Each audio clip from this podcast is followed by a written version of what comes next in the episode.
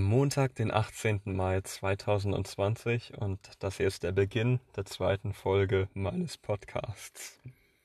Ich weiß gerade noch nicht, wie der zustande kommen wird, ob der zustande kommen wird, aber ähm, ich bin gerade dabei, mich zu informieren, wie das Ganze denn überhaupt funktioniert, wenn man einen Podcast ja irgendwo hochladen möchte. Und ich habe das Gefühl, so ähm, ja, so unwahrscheinlich ist es gar nicht, dass äh, dieser Podcast tatsächlich eines Tages einmal auf Spotify landet.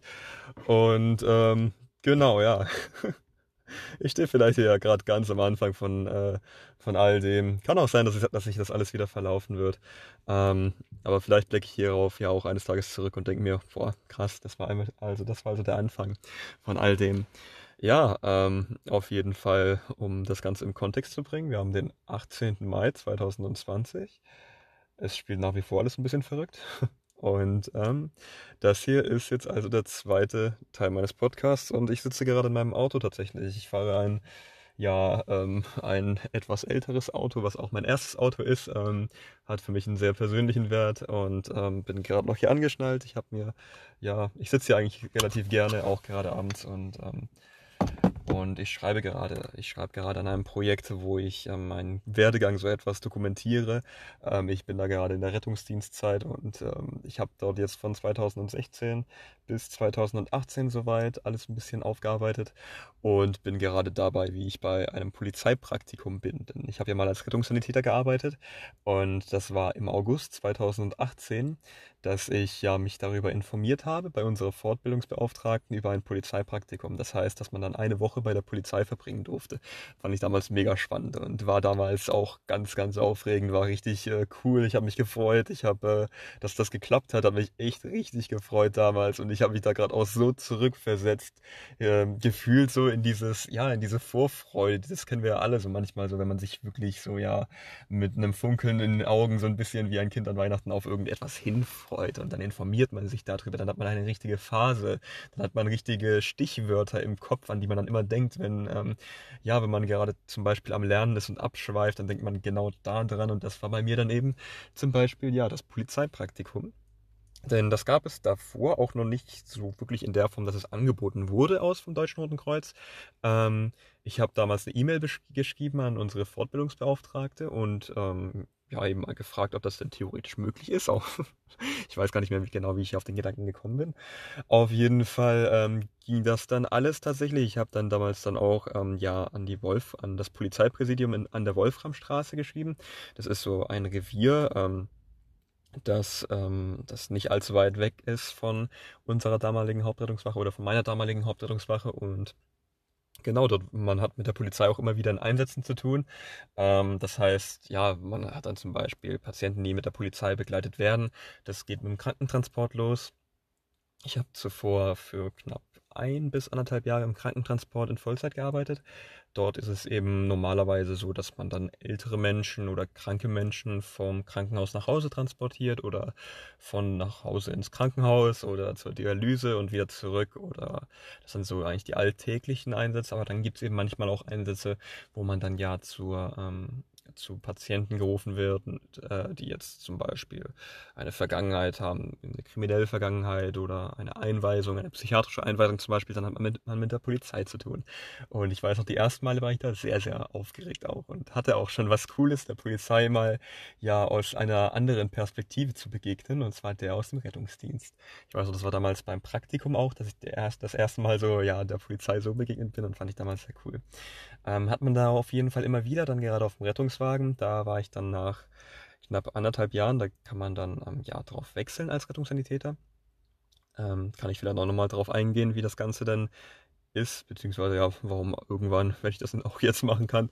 Ähm, also es ist so, wer Rettungswagen fahren will, das Ganze ist prinzipiell sehr schnell möglich. Ähm, das ist keine große Ausbildung gerade die Ausbildung zum Rettungssanitäter, die hat auch immer etwas, so, wir sind ja ehrlich, so, das ist ähm, schon so, dass man dabei ja denkt, dass, ähm, dass dieser Rettungssanitäter mindestens drei Jahre Ausbildung sind, oder da hat man ja sicher viel ähm, ja, Verantwortung und Erfahrung.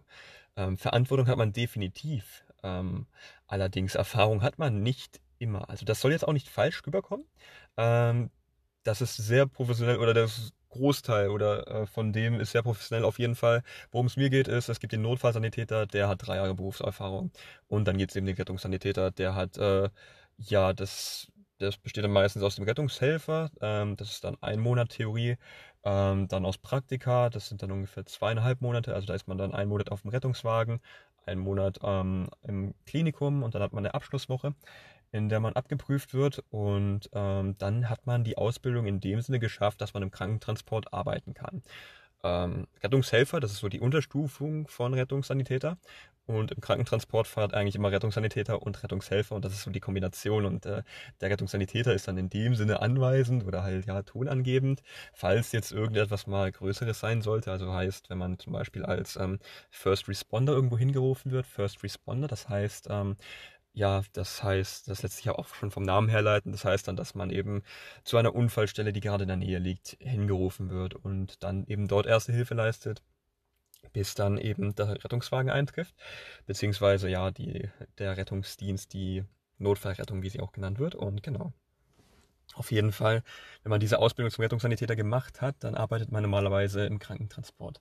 Und wenn man dann irgendwann länger im Krankentransport gearbeitet hat, dann kennt man auch schon zum Beispiel viele Abläufe, dann kennt man auch schon größere Krankheitsbilder, ähm, dann lernt man auch schon sehr viel dazu. Ähm, und dann ist es so, dass man dann irgendwann eine Freigabe machen kann. Das ist so eine kleine Art Prüfung. Ähm, und genau, da fährt man dann meistens durch die Gegend in Stuttgart und dann gibt es da einen Notfallsanitäter, der einem über die Schulter schaut, sagt, ja, ist gut oder nee, ist nicht gut. In der Regel geht das auch gut. Ähm, auf jeden Fall, ja, wenn man das geschafft hat, dann darf man als Rettungssanitäter, als, ähm, als ja, Hilfe für den Notfallsanitäter auf den Rettungswagen fahren. Das heißt, der Notfallsanitäter entscheidet dann zum Beispiel, was machen wir jetzt für Maßnahmen? Nehmen wir, legen wir jetzt zum Beispiel einen Tubus oder geben wir Sauerstoff oder ähm, oder legen wir einen Zugang. Ähm, das ist deutlich wahrscheinlicher als einen Tubus zu legen, weil dann ist normalerweise auch schon der Notarzt da, beziehungsweise kommt dazu. Auf jeden Fall, ähm, ja, das ist auch zum Beispiel eine Entscheidung, ähm, holen wir den Notarzt dazu oder nicht. Und das sind halt so die Entscheidungen, die der Notfallsanitäter trifft. Und als Rettungssanitäter, da assistiert man dann eben. Und irgendwann, also ich hatte einen festen Partner damals auch, ähm, der hieß Tide und mit dem bin ich auch immer sehr, sehr viel gefahren und das war richtig cool. Ähm, bin auch mega dankbar, dass ich so einen coolen Partner hatte, wirklich. Der war auch äh, er war auch jung und cool und hat wirklich, mit dem hat es echt Spaß gemacht zu arbeiten. Er hat echt ein gutes, äh, ein großes Stück dazu beigetragen, dass mir, die, dass mir die Arbeit auch beim Deutschen Roten Kreuz immer so Spaß gemacht hat. Ähm, weil es war halt auch wirklich richtig gut mit ihm einfach auch zu arbeiten und er hat mir richtig viel beibringen können und äh, äh, ich habe ihn auch alles fragen können und ähm, ja, auf jeden Fall so viel zu Titel. Ähm, und ähm, genau, und das ist so der grobe Aufbau im Rettungsdienst. Also genau. Der Notfallsanitäter sind dann eben drei weitere Jahre an Ausbildung. Und dann ist man Notfallsanitäter und dann kann man vielleicht auch auf den Notarztwagen wechseln als Notarztwagenfahrer. Und das ist so, ja, die höchste ähm, berufliche Bezeichnung im Rettungsdienst Notfallsanitäter. Und genau, ähm, einfach mal, um hier einen Exkurs in Sachen ähm, Rettungsdienstwesen zu machen. Aber das gehört ja auch dazu, das soll ja auch hier so sein, so, dass ich halt so diese Dinge auch so erzähle, die ich halt wirklich oft auch wieder erzähle. So. Also das kennt man ja vielleicht auch mal, wenn man, man hat so seine Sätze, die man sich so zurechtgelegt hat oder auch Phrasen oder ja, über Dinge, die man, über die man oft spricht, sei das jetzt zum Beispiel eine Geschichte, das haben, kennen wir alle irgendwie so. Man hat eine Geschichte so, die man besonders lustig findet oder ja, von der man halt gerne erzählt, sonst was. Und da hat man sich dann schon so Satzbausteine zurechtgelegt so und ähm, Das mag ich auf jeden Fall, wenn ich hiervon so erzähle.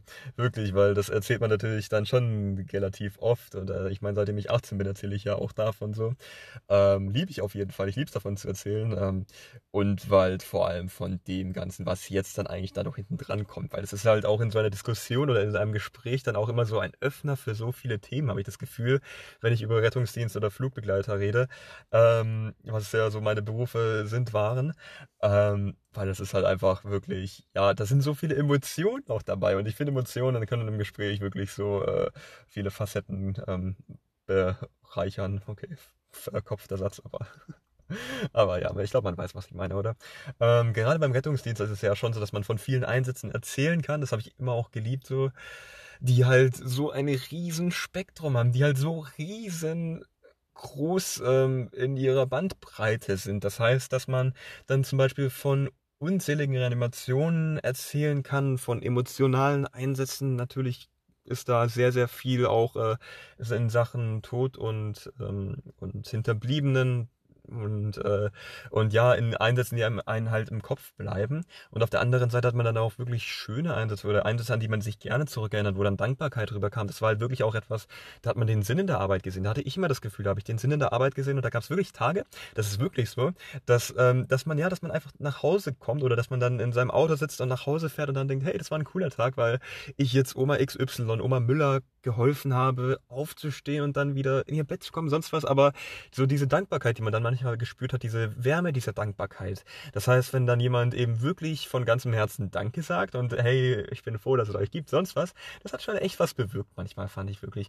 Natürlich gibt's auch, ähm, äh, ist nirgendwo das Gras perfekt grün und äh, saftig, um das jetzt so zu beschreiben. Aber, aber hey, ich glaube, so am Ende des Tages, dann hat man doch so das Gefühl, dass man ja auch Menschen helfen kann und ähm, ähm, und dass das auch wirklich so ist, also dass du denen auch wirklich enorm helfen kannst. Da gab es auch Einsätze, da gab es einen zum Beispiel, da wurden wir zu einem Herzinfarktpatienten gerufen, der, der in seiner Tür, also der war, der kniete in seinem Türrahmen und hat ähm, hat wirklich Schmerzen gehabt, das, also der hat auch geweint und das war, das, also das war wirklich, ähm, als wir ankamen, sah das Ganze auch ziemlich scheiße aus und da waren wir dann auch schon okay. Also es gibt auch immer so, so, so ein Ersteindruck. Man kommt irgendwo rein und dann denkt man sich entweder, oh scheiße, das ist jetzt was oder okay, das ist jetzt nicht gut, aber das wird noch. Aber wenn es dann eben so ist, dass es oh scheiße ist, dann dann war das zum Beispiel, dann ist das zum Beispiel so ein Einsatz wie dieser hier gewesen, so ähm, wo du wirklich das Gefühl hast, der Patient ähm, könnte jetzt auch ja eindämmern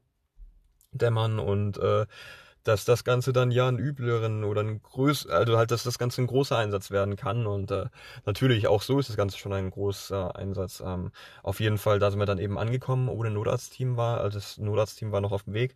Auf jeden Fall waren wir dann da in diesem Türrahmen und äh, haben uns dann zu ihm gekniet, der kniet da am Boden so, ähm, haben ihn dann aufgesetzt ähm, und haben ihm dann Zugang gelegt, Sauerstoff gegeben, EKG dran gemacht, also Monitoring, das sind dann so, ja, diese Krankenhauselektroden, die dann meistens so rund sind, die man dann so mit dieser ja, Klebmasse, die da dran so haftet, dann meistens an, an Schultern und Hüfte macht. Ähm, haben äh, geschaut, dass das Notarztteam kommt ähm, und dann, als das Notarztteam da war, gaben wir dann Medikamente, ähm, beziehungsweise ja der Notarzt und dann ging es ihm auf dem Weg in die Klinik schon deutlich besser und äh, dann ja, also dann natürlich auch ein 12-Kanal-EKG gemacht, das ist dann quasi so ein größeres EKG, wo man dann die ähm, die elektrische Herzaktivität dann misst. Also das ist dann so diese Pulswelle, wie man sie doch kennt, so halt. Ähm, auf jeden Fall, ja, haben wir das alles geschaut. Und das war dann doch so ein Einsatz, so als wir ihn dann so aus dem Rettungswagen, als wir dann angekommen sind beim Katharinenhospital, beim größten Krankenhaus so von Stuttgart, und dann so die Türen, so diese, diese großen Rettungswagentüren aufgemacht haben und ähm, dann die Federung rausgemacht haben. Das ist so dann ein Zischgeräusch, was dann zustande kommt, so ein Zischgeräusch. Ähm, das heißt, die Federung der Trage geht dann runter und das ist da deswegen, damit ähm, die, die Trage ja abfedert. Also ja, das ist dann quasi wie eine Art Blasebalg, die da ist und ähm, das ist dann eben um Schlaglöcher abzufedern. Auf jeden Fall, wenn dieses Zischgeräusch ertönt ähm, und man den Patienten dann langsam aus dem Rettungswagen hinaus zieht, während er auf der Trage liegt, ähm, wie das auch in diesem Fall der Fall war, ähm, da in diesem Moment, wo wir ihn dann ja ins Krankenhaus geschoben haben durch diese Gänge durch, durch die Notaufnahme durch. Gerade als wir ihn da so durch die Gänge geschoben haben, da hat er dann auch echt richtig warme, dankbare Worte für uns gefunden, die halt einfach, ja, eine Bezahlung ist, die nicht in Worte zu fassen ist, die halt einfach etwas, ja, Menschliches ist, die etwas von menschlicher Dankbarkeit hat. Man kennt sich nicht, natürlich kennt man sich nicht, woher denn auch, aber es ist dann doch ein Gefühl von persönlicher Wärme, die dann einem, ja, geschenkt wird in dem Moment und das freut er natürlich dann. Das ist dann auch etwas, da sagt man dann auch wirklich Dankeschön und zwar in diesem Dankeschön-Ton, das vielleicht auch mal dieses Ö so ein bisschen länger ertönen ist, so Dankeschön, so. auf jeden Fall halt ein Dankeschön, was ehrlich gemeint ist, was halt auch wirklich, ja, ähm, ja, letzten Endes wirklich ehrlich gemeint ist. Darauf kommt es doch. Äh, darauf, das fand ich wirklich immer toll am Rettungsdienst, dass man das sagen kann. Ähm, und ähm, auf jeden Fall war das so ein Einsatz, wo ja, wo man äh, dann eben so am Ende des Tages dann doch mit einem Lächeln, so mit so einem inbrünstigen Lächeln dann nach Hause fährt und wenn dann noch natürlich die Fenster offen sind und die Musik läuft und der Bass einsetzt, dann ist das natürlich der perfekte Moment, den ich ja auch schon hier im letzten ähm, Podcast umschrieben habe. Auf jeden Fall, um wieder zurück zur eigentlichen Thematik zu kommen. Ich merke gerade, dass ich auch noch überhaupt nicht weitergekommen bin, aber das soll ja auch Teil dieses Podcasts sein, dass ich all diese, diese schönen, weiten Nebenwege einschlage, ähm, diese ja Verästelungen und alle kleinen Randgeschichten erzähle, denn da, darum geht's doch letzten Endes hier, oder? Ich meine, es geht nicht darum, den Faden zu behalten und vielleicht perfekt da entlang zu führen. Es geht auch vielmehr darauf, darum, halt einfach drauf los zu erzählen und all diese Gedanken auch festzuhalten, die mir gerade so durch den Kopf schwirren. Denn ich glaube, das ist das auch, was ich hier machen möchte. Auch so diese Gedanken, wie ich jetzt denke, hier mit 21. Ähm, ja, ich bin übrigens 21 Jahre alt. Das ist auch so ein Side-Fact auf jeden Fall. Ähm, ich verwende auch manchmal zu viele Anglizismen, wie zum Beispiel Side-Fact gerade oder droppen oder ähm, auf jeden Fall alle möglichen Wörter, die auch in die Richtung gehen, aber ich glaube, das bin ja auch nicht nur ich, der ähm, aus dieser Generation viele Anglizismen oder halt englische Wörter verwendet. Auf jeden Fall, ja, kommen wir eigentlich mal wieder zurück zum Weg, um jetzt auch nicht zu sehr abzudriften. Ähm, driften schon wieder. auf jeden Fall. Ist das Ganze dann auch ja so ein Ding gewesen, was mich zurück zur Erzählung bringt von der von dem Polizeipraktikum, wo ich ja ursprünglich war. Und zwar ja, ähm, ich natürlich super aufgeregt. Ähm, ich bin dann losgefahren hier aus Tamm. Ich bin, das war der 3. August. Da hatte ich dann meinen ersten Tag. Das war dann beim Führungs- und Lagezentrum Stuttgart. So nennt sich das Ganze. Das ist quasi die Notrufleitstelle für, für die Polizei. Das heißt, ich rufe die 110 im Umkreis Stuttgart und dann, beziehungsweise halt in Stuttgart und dann komme ich dort hinaus. Ähm, das war so das Erste. Also ich habe meine Mails geschrieben. Ich hatte dann eines Tages diese Mail erhalten dass ich genommen wurde. Ja, gut, was heißt genommen wurde? Das war ja kein Bewerbungsgespräch oder so. Dass das Ganze prinzipiell möglich ist, dass das Ganze auch dann stand. Ähm, und dann, ja, dann hatte ich eben diese Termine. Das war dann eine E-Mail von, ähm, von unserer Fortbildungsbeauftragten. Da stand dann eben drin, ja, 3.8. sind Sie hier beim Führungs- und Lagezentrum von 12 bis 20 Uhr. Und an den Tagen darauf, also das war ein Freitag, und am Montag, Dienstag und am Mittwoch darauf sind Sie dann für eine Rotation, für einen um Dienstumlauf bei der Polizei auf dem Streifenwagen. Und ich war sowas von glücklich an diesem Tag. Also wirklich, es gibt so Tage, so da habe ich Mails erhalten, so, wo ich danach einfach nur am Grinsen war. Oder das sind halt ja, halt wirklich einfach so, keine Ahnung, wie das jetzt klingt, aber halt so Mails, das waren zum Beispiel dann, ja, ähm, die Mail zum Beispiel, wie ich damals als Klavierspieler im Freudingerland genommen wurde. Ich weiß noch, wie ich damals dann auf meiner Gartenterrasse stand und einfach nur so komplett ungläubig da stand und einfach nur so, einfach mich dermaßen gefreut habe. Das war wirklich, das war schon ein richtig, richtig, richtig geiles Gefühl. Ich habe dermaßen mich gefreut. Ich habe mich dermaßen da gefreut. Das war, das war richtig cool. Und ich meine, hey, ich habe mich nicht gerechnet damit dort genommen zu werden. Gerade im Bräuningern. Ich habe mich auch bei mehreren Dingen beworben. Mit so einem Video, wo ich da sitze und dann hier ja spiele. Und das war auch wirklich nicht äh, von Professionalität gekennzeichnet, die erste Minute, wie ich da ja da sitze und ähm, erzähle, wie ja, was ich hier so mache und dass ich äh, ja leidenschaftlich gerne Klavier spiele und äh, dass ich jetzt hier vorspielen möchte und Claire de Lune, nee, warte, nicht Claire de Lune, ähm, dass ich äh, von Ludovico Einaudi und von Rachmaninoff was vorspielen möchte und auf jeden jeden Fall, das hat geklappt und an dem Tag, das war auch so eine herzliche Mail. Das war auch nicht nur so eine Mail, die war so, die so, ja, du so, ja, okay, das Ganze klappt, sondern das war auch so eine Mail, ja, wir freuen uns, dass, äh, das, Dankeschön für das wirklich schöne Bewerbungsvideo. Das war ein, der Wortlaut auch, der da drin unter anderem gefallen ist. So, das hat da wirklich, ja, einfach so auch ähm, richtig was ausgelöst an mir an diesem Tag, was auch einfach so cool war. Also wirklich, da halt einfach so auch gezeigt, was möglich sein kann, theoretisch. Und genau so eine Mail gab es dann zum Beispiel auch auch ähm, in diesem Hinblick klar. Also das mit dem Klavierspiel hat mich auf jeden Fall deutlich, oder ja gut, was heißt deutlich mehr, aber auf jeden Fall mehr bedeutet. Aber halt auch dieses, dass bei der Polizei möglich war, fand ich auch schon richtig, richtig cool, weil das gab's, ähm, oder ja, das, das war was Neues. Also das gab's auch wenig zuvor beim Deutschen Roten Kreuz Stuttgart. Ich weiß es nicht, ob ich, ähm, ob das das schon mal gab, weiß ich ehrlich gesagt nicht, aber ich habe zumindest noch nicht davon gehört so gehabt. Und ich, es gab tatsächlich Polizisten, die beim Deutschen Roten Kreuz waren. Allerdings, ich, äh, das hat mich, glaube ich, auch damals so auf die Idee gebracht, ob es auch möglich ist, zur Polizei zu gehen. als Person vom Deutschen Roten Kreuz.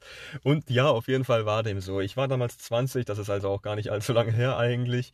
Alter, kommt mir das wie eine Ewigkeit vor. Krass, wirklich. Aber gut, das war der Sommer vor zwei Jahren. Also ja, ich werde bald äh, 22, deswegen ja. 4. Juli äh, 1998 ist übrigens mein Geburtsdatum. Das fand ich immer cool wegen den USA. Ich habe mal eine riesen USA-Phase, aber das ist ein ganz, ganz anderes Thema. Ähm, auf jeden Fall ähm, war ich dann da eben und habe mich in mein Auto hineingesetzt, wie ich das so zu machen pflege. Ähm, bin losgefahren in Richtung Stuttgart von meinem kleinen ähm, Heimatdorf namens Tamm, Hohenstange aus, auf die Autobahn aufgefahren und das circa 40 Minuten vorher, so wie ich das normalerweise auch immer mache, wenn ich nach Richtung Stuttgart fahre, denn ich pendle ähm, immer im Auto dann hin und her. Auf jeden Fall war dieses Mal an diesem Tag nicht das Ziel, die Hauptrettungswache des DRK Stuttgart, sondern ähm, die, ja, das äh, Führungs- und Lagezentrum am Pragsattel. Der Pragsattel ist so, das kennen das hört man immer im Radio und ach ja, und hier, und, und dann kommt meistens so ein Tütgeräusch, so, wenn bei SWR 3 so die, der Staureport einsetzt und dann kommt eine, ähm, ja, jüngere Männerstimme da und erzählt dann, auf der A81 Sing Richtung Stuttgart hat es einen Verkehrsunfall gegeben, zwei Kilometer Stau. Stop-and-Go-Verkehr außerdem auch am Pragsattel. Äh, hier müssen Sie mit einer Verspätung von 10, 10 Minuten rechnen. Auf jeden Fall, das war so generell, bevor ich in Stuttgart gearbeitet habe, da habe ich diese Sätze immer wieder äh, gedacht, wenn ich zum Beispiel dann vom Pragsattel von der B27, von der B14 oder auch von der B10 äh, Richtung Esslingen gehört habe. Das waren halt so diese, ja, diese diese typischen Stauansage-Dinger, die man halt so kennt. Oder, oder auch wenn erwachsene Menschen sich dann äh, damals unterhalten haben, ja, ah, da musst du in Feuerbach hier beim Pragsattel rechts rauffahren und dann kommst du da beim Robert-Bosch-Krankenhaus, Burgholzhof und dann, dann bist du da und dann musst du auf jeden Fall hier. Ah, aber du kannst auch natürlich auf der anderen Seite dann hier Richtung, wenn du Richtung Bad Cannstatt rausfährst, dann weißt wo ich meine. Ja, ja, ja, natürlich weiß ich das. Das ist doch so, auch so ein typisches Erwachsenen-Ding ähm, oder so eine Beobachtung, die ich als Kind immer gemacht habe, wenn Erwachsene über, über Standorte reden. Oder, wobei, ich weiß auch noch damals, als ich ähm, in der Gastronomie gearbeitet habe, da gab es dann auch, äh, ja, gab es dann auch einen, der hat in Stuttgart gearbeitet, der hat auch die ganze Zeit so geredet halt von, ich habe Pragsattel hier und Stau und da. Ich habe mal im Ups gearbeitet, das ist so ein Restaurant und das war auch eine ziemlich coole Zeit, aber wieder ein anderes Thema. Wir wollen hier ja beim Faden bleiben oder uns zumindest bemühen. Ähm, und genau, deswegen das war so der Moment, ähm, in dem ich beim Pragsattel angekommen bin. Ich habe geparkt und das war so ein Schotterkiesparkplatz, von äh, dem ich aus dann rübergelaufen bin zu einer kleinen Hütte. Ja, Hütte ist, glaube ich, äh, das falsche Wort dafür, zu einem kleinen Häuschen, zu so einem kleinen ähm, ja, Eingangshäuschen, wo es doppelte Türen gab, so. Und das war so, ja, da habe ich dann geklingelt, ein bisschen warten müssen. Und dann bin ich eingetreten, habe einen Dienstausweis bekommen. Das ist hier für Sie heute. Und dann, ja, warten Sie hier bitte. Und dann kam jemand, hat mich abgeholt. Ah, hallo, Sie sind der und der. Und ich so, ja, hi, ich bin 20 und will mir das hier mal anschauen eigentlich. eigentlich nur aus Spaß. Und das war so letzten Endes die, die Message von dem Ganzen so. Und das war dann tatsächlich auch so. Ich wurde dann, äh, ja, allen möglichen Leuten vorgestellt. Ähm, alle mögliche ja Leute, die einem, die mir natürlich wichtig erschienen. Alles war spannend, alles war neu, alles war groß, alles war kam mir sehr neu vor, hatte so einen speziellen Geruch. Überall gab es Kaffeetassen, auf der Polizei Comic-Karikaturen abgebildet waren. Eine Sache, die es übrigens auch im Rettungsdienst viel gibt, sind so Tassen, auf denen dann ähm, ja so, so Comic-Karikaturen von äh, typischen Rettungsdienstsituationen abgebildet sind. Die werden dann auch immer ganz gern mal bei Facebook geteilt oder auf Instagram äh, von Rettungsdienstblütlern äh, durch und durch geteilt. So auf jeden Fall, ja, ich glaube, man weiß, was ich meine so. oder ich hoffe es zumindest. Und wenn nicht, dann ja, dann gibt es auf jeden Fall derartige äh, Tassen in den Küchenschränken äh, der Polizei und des Rettungsdienstes. Rettungsdienstes.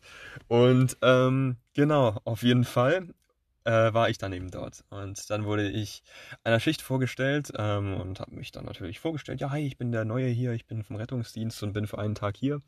So war dem Ganzen ungefähr. Dann saß ich da und dann, äh, ja, dann wurde abgewartet, dass es 14 Uhr schlägt. Und ähm, und dann ging es los. Dann äh, hatte ich meine Person, der ich zugewiesen war, war ein ungefähr 50-jähriger Typ, der auf jeden Fall schon einiges erlebt hatte und mit dieser Einstellung hat man auch gesehen, ging da auch an die Sachen ran. Ähm, das heißt, er hat sich dann an seinen PC gesetzt und da hatte er dann eben alle möglichen, ja, ähm, aufploppende Dinger, ähm, die ihm angezeigt haben, wo was gerade stattfindet. Und wenn ein Anruf einging, dann gab es da so ein spezielles Klingelsymbol. Und dann äh, saß ich da und habe ja, habe natürlich sehr, sehr gespannt gewartet, was da jetzt am anderen Ende der Leitung los ist. Und ich war generell sehr gespannt an diesem Tag. Ich war generell die ganze Zeit in diesem Polizeipraktikum sehr gespannt. Und auf jeden Fall ähm, ja, hat sich das dann auch so durchgezogen. Es gab dann auch alle möglichen Anrufe. Ähm, da gab es dann ja viele natürlich Alltagsdinge. Das heißt, Ladendiebstahl war so ein Ding. Und eine Sache, die auf jeden Fall, die mir davon auf jeden Fall im Kopf geblieben ist, ist so diese Abkürzungen, diese Bezeichnungen, die man bei der Polizei damals gefunden hat. Also das heißt, da wurde dann eben auch mal quer durch den äh, Raum an Tisch 3 gesagt, hey, äh, hast du eigentlich äh, von vom 743 den Ladi aufgenommen oder sollen wir den noch überschicken nach Bad Cannstatt auf die Wache 4, sonst was? Und ähm, ja, auf jeden Fall sehr, sehr viele Zahlen aneinandergereiht, sehr viele PLP und äh, der Ladi da und äh, Ladi heißt auf jeden Fall Ladendieb. das ist so eines der wenigen Dinge, die ich mir davon jetzt auch wirklich auf langfristige Sicht gemerkt habe. Natürlich sitzt man dann da und, ah ja, und das ist so und da, da und was ist das hier so? Und ähm, ja, natürlich äh, äh, ich war mega interessiert, das auf jeden Fall. Aber äh, ich glaube, so von vielen Dingen merkt man sich ja doch nicht zu viel letzten Endes als nur so die herausstechenden Dinger.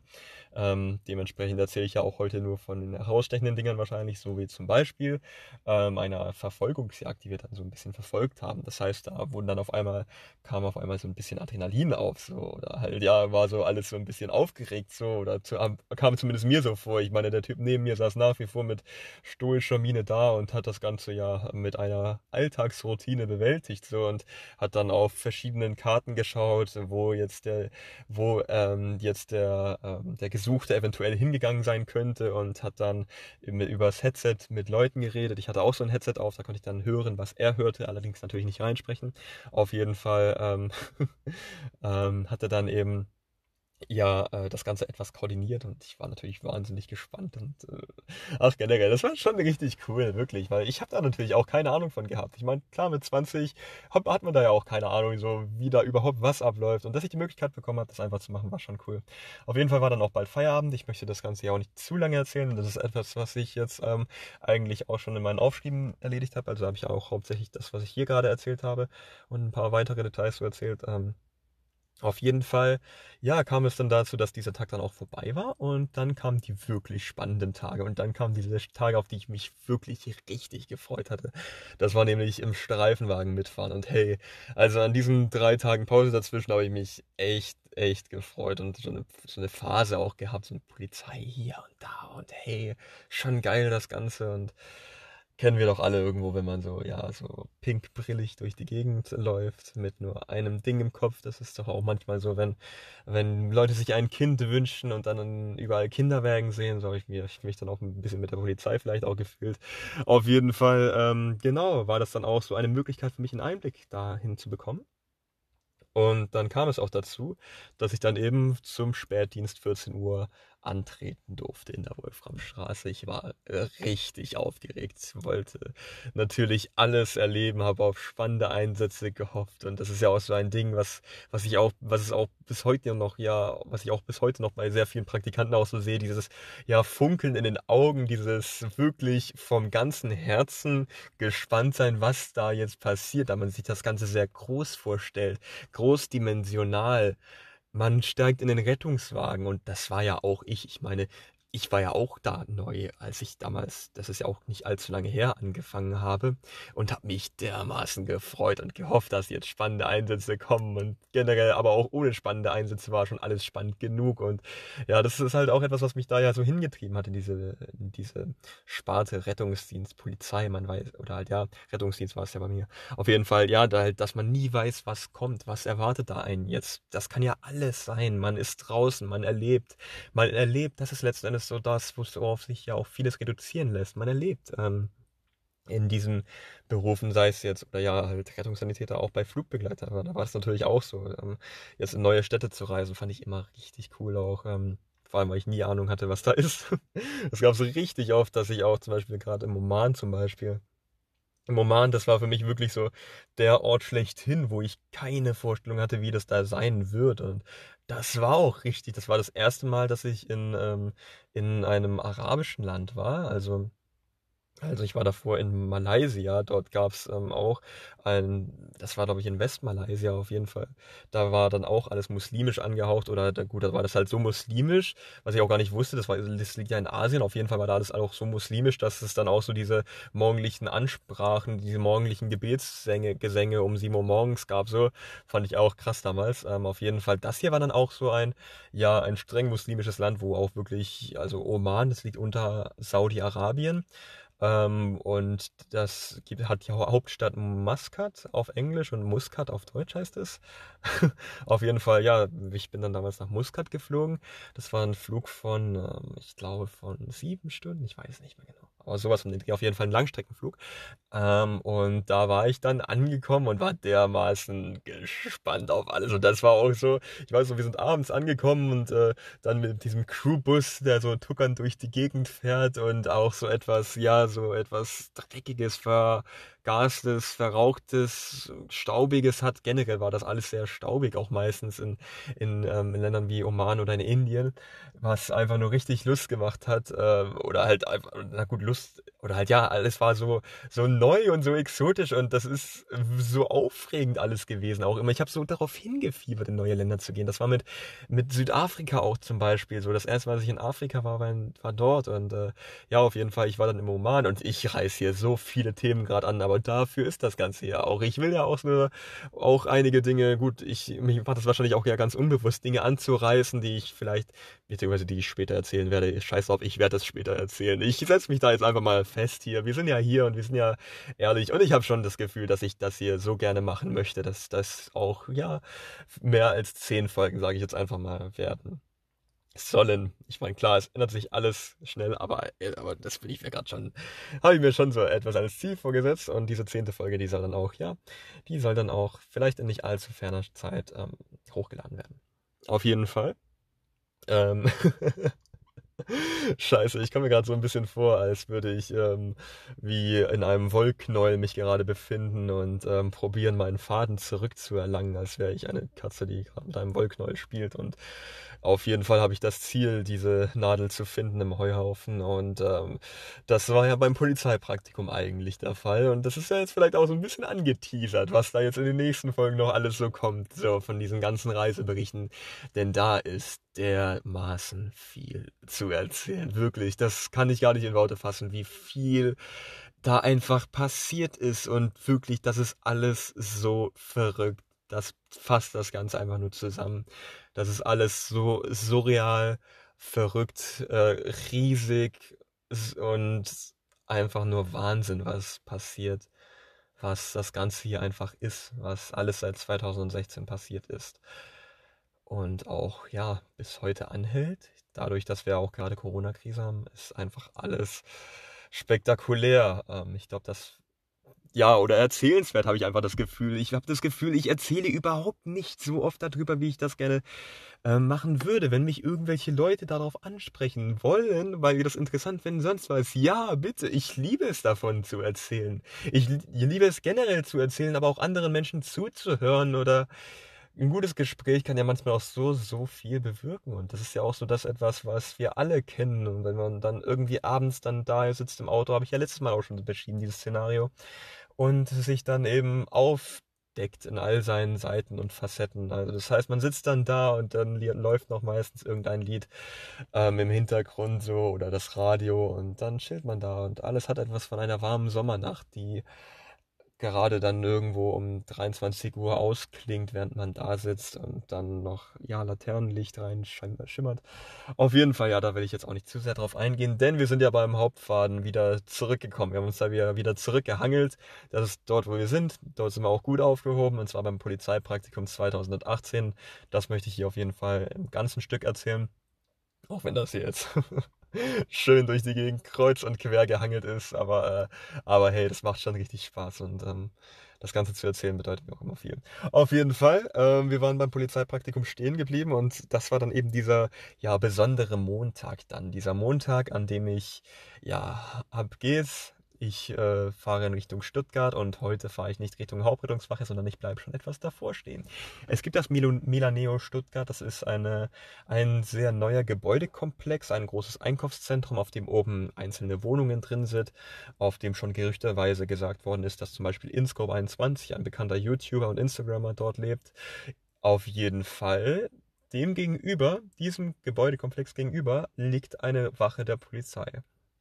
Ein Revier, wie ja, glaube ich, Polizisten sagen würden. Auf jeden Fall, das war das, glaube ich, Revier 4, wenn mich nicht alles täuscht, der Polizei. Und es gibt enorm viele Reviere in Stuttgart. In Stuttgart, ja, genau. Das ist meine Intention. Das war meine Absicht hier. Stuttgarter zu sagen. Auf jeden Fall ähm, beim Deutschen Roten Kreuz gibt es eben vier Wachen und das ist es so ungefähr. Da gibt es dann eine, die ist in Stuttgart Nord, da gibt es dann eine, die ist in Stuttgart Ost, also das ist die unsere Hauptrettungswache, dann gibt es eine, die ist noch ein bisschen östlicher, das ist dann Bad Cannstatt. Das sind ja auch immer große Dinge, große wichtige Dinge, die es dort so gibt. Demos, Stadion, Vasen, um einige aufzuzählen. Und dann gibt es eben die in Stuttgart Süd, dort ist alles ein bisschen ländlicher, dort macht das Ganze ja auch Sinn. Schön und gut soweit. Auf jeden Fall, ähm, ja, ich war immer auf der Hauptrettungswache, die ist in Stuttgart Ost beim Neckartor. In der Nähe vom Hauptbahnhof ist das Ganze und habe ich immer geliebt dort so, also wirklich. Ähm, auf jeden Fall, nicht allzu weit davon entfernt, ist das Revier 4 der Polizei gewesen und ähm, dort wurde ich dann eben freundlich empfangen und habe mich Leuten vorgestellt, ja, hi, ich bin der und der, ich bin Rettungssanitäter und bin echt gespannt, was ich auch wirklich war, das Ganze hier zu machen machen zu dürfen. Dann wurde ich Leuten vorgestellt. Der eine war Rama. Ich glaube, sein eigentlicher Name war, na gut, Rainer. Ich, ja, ich, ich möchte auch mit manchen Details hier jetzt auch nicht auch etwas aussparen. Das heißt, wenn es zum Namen von Leuten geht oder so, aber ich glaube, also da ist das Ganze ja jetzt vertretbar. Ähm, solange ich jetzt nicht Name, Geburtsurkunde und äh, sonst was vorzeige von dem, dann ist das Ganze Geburtsurkunde. Oh Gott. Ja, ähm, ich glaube, man weiß, was ich meine. Ich halte das Ganze hier ja auch im Rahmen. Probiere ich mich ja auch im Rahmen zu halten. Ähm, auf jeden Fall ähm, gab es da eben den einen kotlettentragenden 45-jährigen Rama, der schon einiges erlebt hatte, der ein alter Hase war, was viele Routinehandgriffe anging und den ließ auch nichts so schnell aus der Ruhe bringen und der weiß, was er tut. Auf jeden Fall war das der erste Kollege, der auf dem Fahrersitz damals Platz genommen hat in diesem voluminösen ähm, Mercedes Vito. Dieser ähm, Mercedes von der Polizei, den man sehr oft sieht, da hinten dann immer mehrere Personen transportiert werden können. Das war so unser Dienstfahrzeug an diesem ersten Tag so. Und dann gab es den zweiten, das war ein junger Kollege, der, ähm, der kurz geschorene Seiten trug und der immer einen immer etwas analysiert hat, bevor er dann mit einem freundlichen Lächeln einen begrüßt hat. Und auf jeden Fall dieser junge Kollege, der arbeitet auch beim Deutschen Roten Kreuz, arbeitet auch beim Deutschen Roten Kreuz auf der Wache 4. Und genau, das waren so meine damaligen beiden, denen ich zugeteilt worden bin. Dann habe ich natürlich Hallo gesagt, ich bin der und der und ja, cool. Und, ah, du arbeitest auch beim Deutschen Roten Kreuz. Ah, cool. Ähm, auf jeden Fall war das so ein bisschen der Ablauf von der ganzen Geschichte. Und dann ging das Ganze dahin über, dass wir, ähm, ja, dass wir dann eben unser, beziehungsweise sie ihr Fahrzeug gecheckt haben, den Kofferraum aufgeschwenkt haben und dann geschaut haben, sind genügend Hütchen hier, genügend Taschenlampen da und äh, Handschuhe hier, Schutzweste hier, Helm hier, Helm da, unzählige Dinge, die ich hier gar nicht aufzählen kann und viel zu viele Utensilien und äh, Geräte und ich weiß das ja auch alles gar nicht mehr, was da alles war. Aber war auf jeden Fall cool, das Ganze auch so ein bisschen erklärt zu bekommen. Ähm, und das war so der erste Tag. Auf jeden Fall, boah, ich bin schon bei 38 Minuten und bin noch nicht mal beim ersten Tag. Alter, ich habe aber auch mir was vorgenommen hier. Aber das ist ja eigentlich auch nur die Geschichte von, ähm, von der Polizei. Das heißt, ich möchte das Ganze auch ein bisschen einschränken, denn ich schreibe das Ganze ja auch auf. Das ist eigentlich hier auch zum Großteil das, was ich heute aufgeschrieben habe, was ich gerade hier wiedergebe. Wir sind ja ehrlich. Ähm, gerade wenn ich von so kleinen Details rede, dann, ähm, dann Entschuldigung, dann gebe ich mir schon Mühe, dann ähm, ja, ähm, halt das Ganze ausführlich zu schmücken oder so, ja. Aber das merkt man ja sicherlich auch in meinem Erzählstil. Auf jeden Fall, ähm, ja, das war so der erste Polizeitag und dann wurden wir rausgerufen zum ersten Einsatz. Das war dann zu einem Ladi, zu einem Ladendieb und äh, da sind wir dann zu Milaneo rüber gelaufen. Das war im Primark und da gab es dann eine Frau und dem gegenüber, der gegenüber saß dann ein, ich glaube, es war sowas wie der Filialleiter. Auf jeden Fall, der hat dann Anklagen in ihre Richtung gezeigt und der erfahrene äh, Kollege Rama hat dann das Ganze sehr erfahren abgewickelt mit fachmännischem Nicken, hat er die Situation begutachtet und entschieden und Anzeige ist raus und ja, das war so der erste Einsatz und ich kam mir damals dann auch so ein bisschen wie der Abgeführte vor, denn ich lief da in Zivil tatsächlich rum, beim ersten Einsatz nur. Aber ja, damals hatte ich noch keine Weste und das war auch für die Polizisten tatsächlich neu, denn gab es nicht so oft, dass Praktikanten wie ich, die wirklich absolut keine Ahnung von all dem hatten, was die Polizei so angeht, ähm, dass es die dort gab und auf jeden Fall, ja, das war so der erste Einsatz. Und dann gab es noch viele weitere, die ich auch noch beschreiben werde in dem, was ich runtergeschrieben habe. Aber jetzt möchte ich mich auch aufs Kurze beschränken. Beziehungsweise ja, halt, ähm, was gab es da für Einsätze, die mir im Kopf geblieben sind? Da gab es zum Beispiel eins, das war ein reiches Haus. Ähm, stimmt, das war aber, glaube ich, auch schon am zweiten Tag. Da wurden wir zum Einbruchsalarm gerufen, da waren dann mehrere Streifen vor Ort, sind auch mit Blaulicht hingefahren und war cool, hat richtig Spaß gemacht auch. Äh, Gerade am zweiten und dritten Tag, da war ich dann auch mit so zwei anderen Kollegen dann. Und das hat richtig Lust gemacht. Ich glaube, das war, ja, ich glaube, das war nur in der Nachtschicht. Auf jeden Fall. Das waren zwei Kollegen, die waren auch richtig, richtig cool. Hat richtig Spaß gemacht mit denen. Ich habe da mich da auch von meiner, ja, ich habe das Gefühl, ich erzähle immer, also äh, entweder ich erzähle wahnsinnig viel oder das ist moderat oder irgendwo zwischendrin. Ich glaube, das kennen wir ja alle, dass wir so verschiedene Phasen haben, wie wir jetzt im Erzählmode sind. Auf jeden Fall. Ähm, gerade habe ich zum Beispiel das Gefühl, im Redefluss zu sein. Und das hatte ich damals dann eben auch an dieser Nachtschicht war das. Ähm, und das war cool. Ich habe dermaßen viel erzählen können, auch vom Einsatz, von Rettungsdiensteinsätzen, von Reanimationen, von Patienten, die wir hatten. Wir hatten zum Beispiel auch mal einen, das war auch kurios, da hat nämlich auch, da habe ich dann nämlich auch von, das war, das war ein größerer Einsatz, das war ein Mord. Ähm, da waren wir in, äh, im Süden Stuttgarts in der Nähe von mehreren Einfamilienhäusern und da wurden wir hingerufen zu Verdacht auf Straftat. Ähm, und da gab es keine näheren Informationen. Es war eine hilflose Person. Ähm, das konnte dann alles Mögliche sein. Ähm, das ist dann immer so ein Stichwort für ja eine Art Überraschungspaket. Das kann dann von falsche, falscher Alarm bis hin zu einer Leiche alles sein. Und ähm, so war dem dann hier auch, nur dass das Ganze ein Mord war, wie sich dann letzten Endes rausgestellt hatte. Und ähm, wir durften dort eben zwei Stunden warten und das hat sich dann alles sehr, sehr aufgeschaukelt auch, beziehungsweise dann kam immer mehr Polizei, dann waren wir dort. Also man wartete immer normalerweise zwei Kreuzungen von entfernt oder zwei Straßen von entfernt, immer von dem Einsatzort, wenn das Ganze noch nicht sicher ist, bis das eben sicher ist. Auf jeden Fall. Ähm, da kommen gerade viele Einsätze hoch, die ich vom Rettungsdienst echt gerne erzählen würde, wo ich hier gerade das Ganze so anschneide. Ähm, auf jeden Fall ja, dann, äh, dann wurden wir dort irgendwann näher hingerufen, so, und dann hieß es ja, da wäre, ähm, da wäre, hätte eine Person seinen Vater ermordet und ähm, auch enthauptet. Also hatte das Ganze schon enorme Ausmaße dann und dann schien auch noch die Familie da drin zu sein und es war generell alles sehr unklar. Und das, wenn man dann aber solche Stichworte hört, dann liegt da natürlich auch so ein stiller Adrenalinpegel in der Luft. Ein Adrenalinpegel, der von einer auf die andere Sekunde kommt und dem Ganzen etwas bedeutungsvoll oder etwas krasses einfach nur verleiht. Ich meine, ich war da auch noch nie davor bei einem Mord sonst was und man weiß ja dann auch wirklich nicht, was passiert da jetzt, was passiert da jetzt in diesem Haus, was passiert da jetzt bei dieser Festnahme. Dann kam das SEK auch an und alles hat ganz große Ausmaße angenommen. Die Presse kam auch und die mehrere Straßen der waren abgesperrt, um das ganze ja ähm, mehr oder weniger unter Verschluss zu halten. Und das war alles so surreal. Auch da wirklich, das war krass. Und da gab es dann auch eine Drohne, die dann zum Beispiel aufgestiegen ist und dann durch das Fenster gefilmt hat.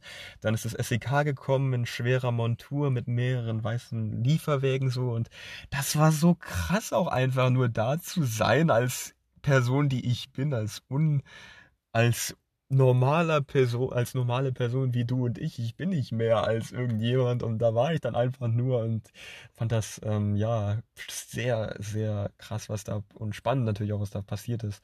In jedem Fall die Familie wissen wir auch, weiß ich auch, weiß ich auch bis heute nicht, was da war. Ist auch so ein Symptom, oder gut, Symptom ist es ja nicht, ähm, auch so ein Ding vom Rettungsdienst, dass ähm, dass ja, dass es, ähm, dass man nicht erfährt, was dann passiert, was in manchen Fällen sicher auch gut ist. Auf jeden Fall war das dann auch hier so. Also ja, wir wurden dann eben, das Ganze war dann schon so, ich hätte natürlich dann gerne auch gewusst, was ist da jetzt genau vorgefallen oder daneben, also gut, klar, wir wurden dann auch irgendwann vorgerufen, also das SEK ist dann auch, dann hat man mehrere, so eine Fensterscheibe splittern hören, die sind dann durch die Glastür ins Haus eingedrungen und äh, dann hat man Geschrei gehört und dann war natürlich jedem da auf den Lippen die Frage, ähm, was ist jetzt? Und dann muss man da eben warten. Wir warten zehn weitere Minuten und dann hieß es ja, der sei festgenommen. Dann sind wir vorgegangen.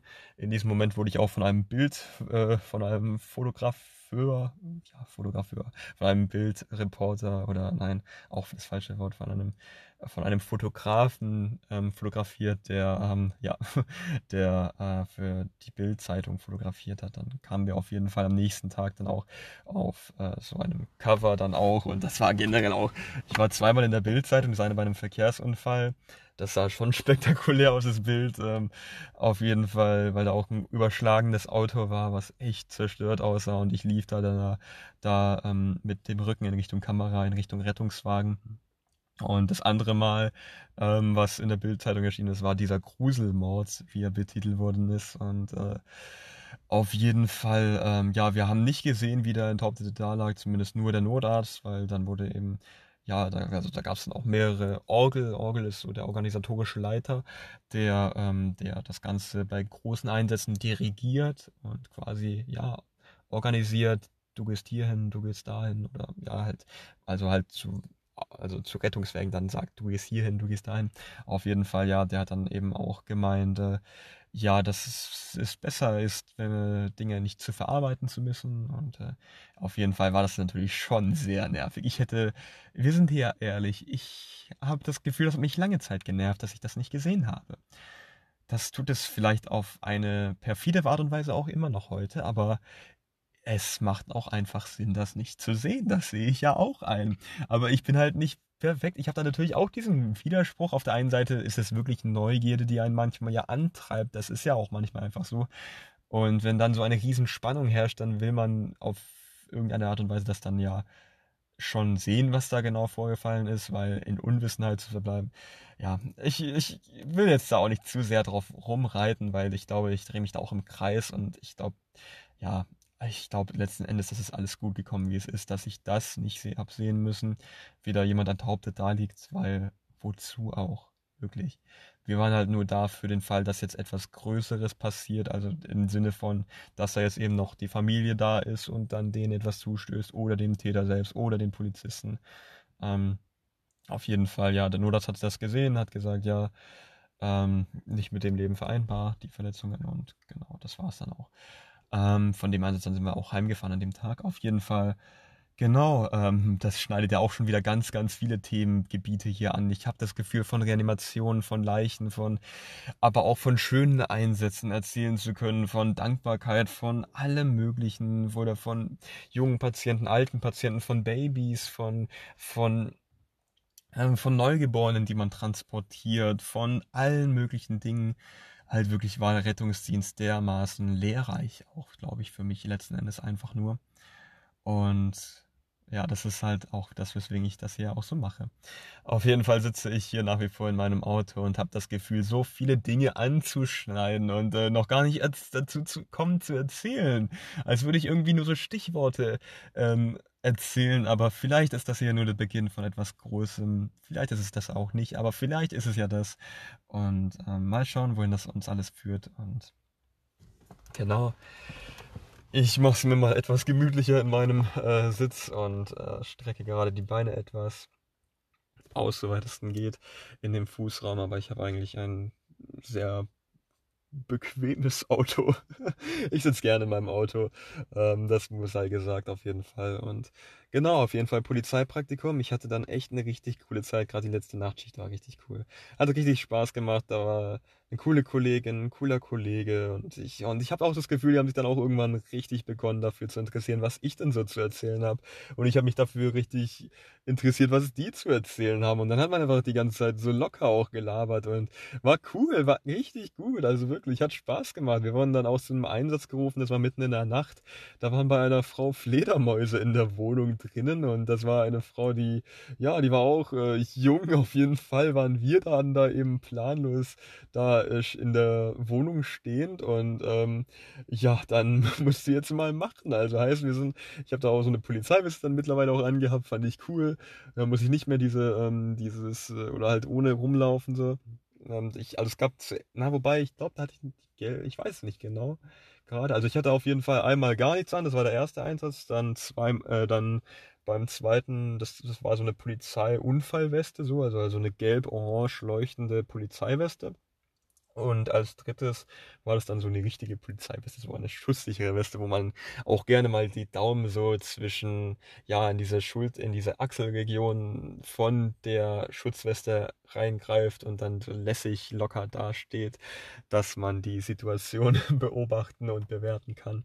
Das ist natürlich schon cool gewesen, habe ich natürlich auch dann gemacht und auch verstanden. Das ist schon sehr bequem, das so zu machen. Das ähm, hat auf jeden Fall auch schon etwas und sieht ja auch einfach lässig aus. Auf jeden Fall. Ähm, ähm, um zum Punkt der Geschichte zu kommen, das hat richtig Spaß gemacht. Das war cool, dass ich da gerade diese letzte Nachtschicht dann auch, ähm, da waren wir dann da in dieser Wohnung und ja, da haben dann gegoogelt oder ja geschaut, wie kann man jetzt Fledermäuse aus einer Wohnung entfernen. Aber da sieht man ja auch so das Spektrum, wofür die Polizist, wofür Polizisten im öffentlichen Dienst ja auch hingerufen werden. So, ich meine, würde ich da hingerufen werden zu einer Wohnung, in der Fledermäuse durch die Gegend flattern um drei Uhr morgens oder ich weiß nicht mehr, wann das war. Auf jeden Fall, die hat halt gelüftet gelüftet und das war ein älteres Haus und deswegen waren da, das war so ein mehrstöckiges Haus, so fünfter Stock, glaube ich, irgendwie so. Auf jeden Fall waren dann mehrere Fledermäuse da drin und äh, sah, ich habe davor auch noch nie Fledermäuse so in Action gesehen und dass es die hier auch in Stuttgart gibt, ähm, hat mich auch in meiner äh, ja, Bildung bereichert. ich habe das Gefühl, manchmal auch so richtig schön unnötig komplizierte Sätze rauszuhauen. Aber wir sind hier ja ehrlich und äh, ja, so rede ich halt manchmal auch gerne. Ich mach's halt auch gerne mal. Oder gut, ich glaube, das liegt hier vor allem daran, dass ich probiere, möglichst viel in Bildern zu sprechen und möglichst viele Bilder zu, mit meinen Worten zu zeichnen. So, als würde ich hier gerade irgendeinen Text schreiben, ist das so ein bisschen so in der Art.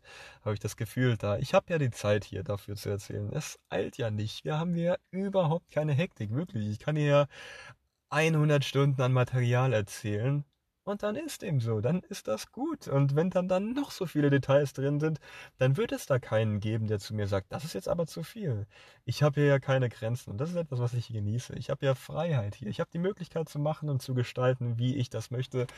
Und ich glaube generell die Möglichkeit zu gestalten, das ist schon etwas sehr, sehr Wertvolles um jetzt auch schon direkt philosophisch zu werden. Aber nein, ich habe das Gefühl, ich, ähm, ich philosophiere tatsächlich, naja gut, philosophieren ist so ein ja, ich weiß nicht, wie ich das Wort bezeichnen soll. So ein, es ist halt das Wort, wofür es steht. Oder man hat ja dann auch meistens so den Gedanken von, äh, ja, Sinn des Lebens und etwas, ja, ähm, ja, kann man jetzt entweder spannend finden oder nicht. Oder auch irgendwo dazwischen, auf jeden Fall. Ich hab's, ich habe mich jetzt die letzten beiden Tage tatsächlich aus Zufall auch damit auseinandergesetzt, da ich ähm, eine, ein YouTube-Video gesehen habe, in dem es, in dem ein äh, Professor der der Uni München zu diesem Thema in Bezug auf Corona Bezug genommen hat. Ganz, ganz andere Sparte auf jeden Fall, ähm, aber das ist hier auch nur so angerissen, aber ich glaube, das sind meine anderen Themengebiete schon deutlich spannender und schließlich heißt dieser Podcast ja gerade auch Rettungssanitäter und Flugbegleiter, was mich zu einem meiner nächsten Punkte bringt da habe ich den Punkt Polizei zu Ende erzählt. Ja, so gut wie. Auf jeden Fall, äh, halt zumindest für heute habe ich das zu Ende erzählt. Ähm, dann, dann war so mein letzter Tag so und ich durfte sogar einmal auch so bei einer Polizeikontrolle dann da stehen und dann äh, halt auch, ja, ähm, ja, Polizeikontrollen waren auch sehr cool. Also wirklich, da, das ist ja so was Routinemäßiges, aber da stand ich noch im Hintergrund und habe dazugehört und schön. Schön und gut. Und, ähm, ja, in jedem Fall, ähm, um zurück zu kommen zu was eigentlich? Ja gut, sagen wir mal, für heute ist dieses Kapitel jetzt mal umgeblättert von Polizei. Ähm, das war eine richtig coole Zeit, um das Ganze abzuschließen. Und ich bin echt froh, dass das damals auch ging, dass ich damals auch die Möglichkeit da, dadurch bekommen habe. Ich habe einfach nur eine E-Mail geschrieben und die Fortbildungsbeauftragte wirklich echt eine coole Person. Die lässt, die kann auch richtig viel, die weiß, was sie tut und äh, ähm, ja, ist auf jeden Fall sehr cool gewesen, dass sie das, da, sie hat sich auch damals dafür eingesetzt, dass das Ganze zustande kommt und ja, danke dafür an dieser Stelle, falls die das, warum auch immer, eines Tages hören sollte. Das wäre auch sehr kurios und das ist auch so ein Ding, worüber ich mir Gedanken mache. Ähm, wer hört das Ganze ja wohl eines Tages? Das ist, ähm, steht in den Sternen etwas und ähm, genau. Ähm, ich weiß es ja selber überhaupt nicht mehr, ob das überhaupt jemand eines Tages mal hören wird. Der jemand anderes als ich oder ja. Aber ich bin gerade dabei, auf jeden Fall mich zu informieren bei Spotify, dass das Ganze in die Wege geleitet wird. Und ja, auf jeden Fall. Welche Themen wollte ich denn noch anreißen? Thema Fallschirmsprung. Ich war ähm, dreimal Fallschirmspringen bisher. Ähm, und das ist auch so ein Riesenfass, was ich hier gerade aufmache, aber das war krass und das war richtig, richtig krass. Und ich habe das Gefühl, das ist auch so eines dieser Themen, wo ich auch gerne mal so die Augen schließe oder das kennen wir ja vielleicht auch alle so ein bisschen. Themen, Momente, ähm, Augenblicke, an die man sich sehr, sehr gerne zurückerinnert, die dann man vielleicht auch mit dem Intro eines bestimmten Liedes zum Beispiel in Verbindung bringt. Das ist bei mir Paradise von Coldplay zum Beispiel. Gerade dieses Intro, das ist wirklich Gold, das ist wirklich richtig gut. Genauso wie Apologize zum Beispiel. Das Intro habe ich bis zum Tode gehört, was es allerdings bis heute jetzt nicht schlechter macht, als es ist. Das ist einfach dermaßen gut. Genauso wie äh, Unforgettable von French Montana ist auch ein richtig gutes Lied. Und Thema Musik, um einfach mal noch ein letztes zu nennen, was ich sehr, sehr, sehr feier. Das würde ich spontan mal einfach nehmen ähm, mit Eminem Not Afraid. Eminem ist generell auch immer eine sehr gute Wahl, was bei mir so den Musikgeschmack angeht, denn ich feiere hauptsächlich, na gut, was heißt hauptsächlich? Ich glaube mittlerweile auch ist das Ganze vielfältiger. Aber äh, ja, ich habe eine Zeit lang eigentlich auch nur Hip-Hop gehört, durch und durch, Oldschool-Hip-Hop und hängt auch mit so einem Video-Battle-Turnier zusammen, was ich damals, glaube ich, auch viel gehört habe. Und ähm, das hat mich damals so reingebracht in das. Und ähm, gleich ist übrigens wieder ähm, die schon im ersten Podcast benannte Pause, da, ähm, da das Ganze dann jetzt dann bei einer Stunde ist. Und genau, auf jeden Fall Fallschirmspringen war das richtig, das spektakulär. Das war richtig krass. Ich habe alle drei auf Video. Das ist mir auch sehr viel wert, dass ich die alle drei auf Video habe. Ähm, ich möchte das gleich erst anreißen. Davor möchte ich jetzt einfach noch dreieinhalb Minuten etwas weiteres erzählen. Und zwar möchte ich davon erzählen, es gibt zum Beispiel, ich habe mich mal auch mal für Moderatorencast, ich habe mich schon für ziemlich viele Dinge interessiert, generell eigentlich alles, was mit Reden zu tun hat. Auf jeden Fall, da gehörte dann eben auch schon mal Moderatorencasting zum Beispiel dazu. Ähm, denn da beim Moderatorencasting, da gibt es zum Beispiel eine Aufgabe, die besteht auch daraus, das hat mich gerade eben dazu gebracht, wenn man ähm, die besteht daraus, man hat jetzt eine Minute Zeit und die muss man jetzt füllen. Das ist eine Aufgabe im Casting tatsächlich. Jetzt einfach eine Minute aus freien Stücken heraus zu unterhalten und ja, das kann ja auch mal während der Sendung sein, dass das dann wirklich der Fall ist. dass man dann eben da steht und dass dann die Produktion gerade Probleme hat. Und dann muss man jetzt die Zuschauer dann eben unterhalten. Auf welche Weise auch immer. Und das dann natürlich eben möglichst sinnvoll möglichst unvorbereitet und, na gut, oder unvorbereitet ist man ja dann sowieso und das Ganze dann professionell über die Bühne bringen. Und das ist tatsächlich auch eine Aufgabe im Moderatorencasting. Ich habe das noch nie selbst gemacht, allerdings ähm, habe ich mich dafür mal interessiert und dann setzt man sich natürlich damit auch auseinander so. Und ähm, des Weiteren, Klaas Häufer Umlauf hat auch mal an einem Moderatoren-Casting teilgenommen, wodurch er dadurch zu Viva gekommen ist und ich habe mich mit seiner Biografie tatsächlich auch erst heute beschäftigt. Ähm, genauso wie mit Joko Winterscheid, die feiere ich übrigens beide, die machen dermaßen gute Videos und haben wahrscheinlich beide schon so viel erlebt, das ist krass. Auf jeden Fall, ähm, ja, ich bin durch äh, einen YouTuber namens Aaron Troschke zu diesem Video gekommen, in dem es darum ging, wie so ein Moderatorencasting ausschaute.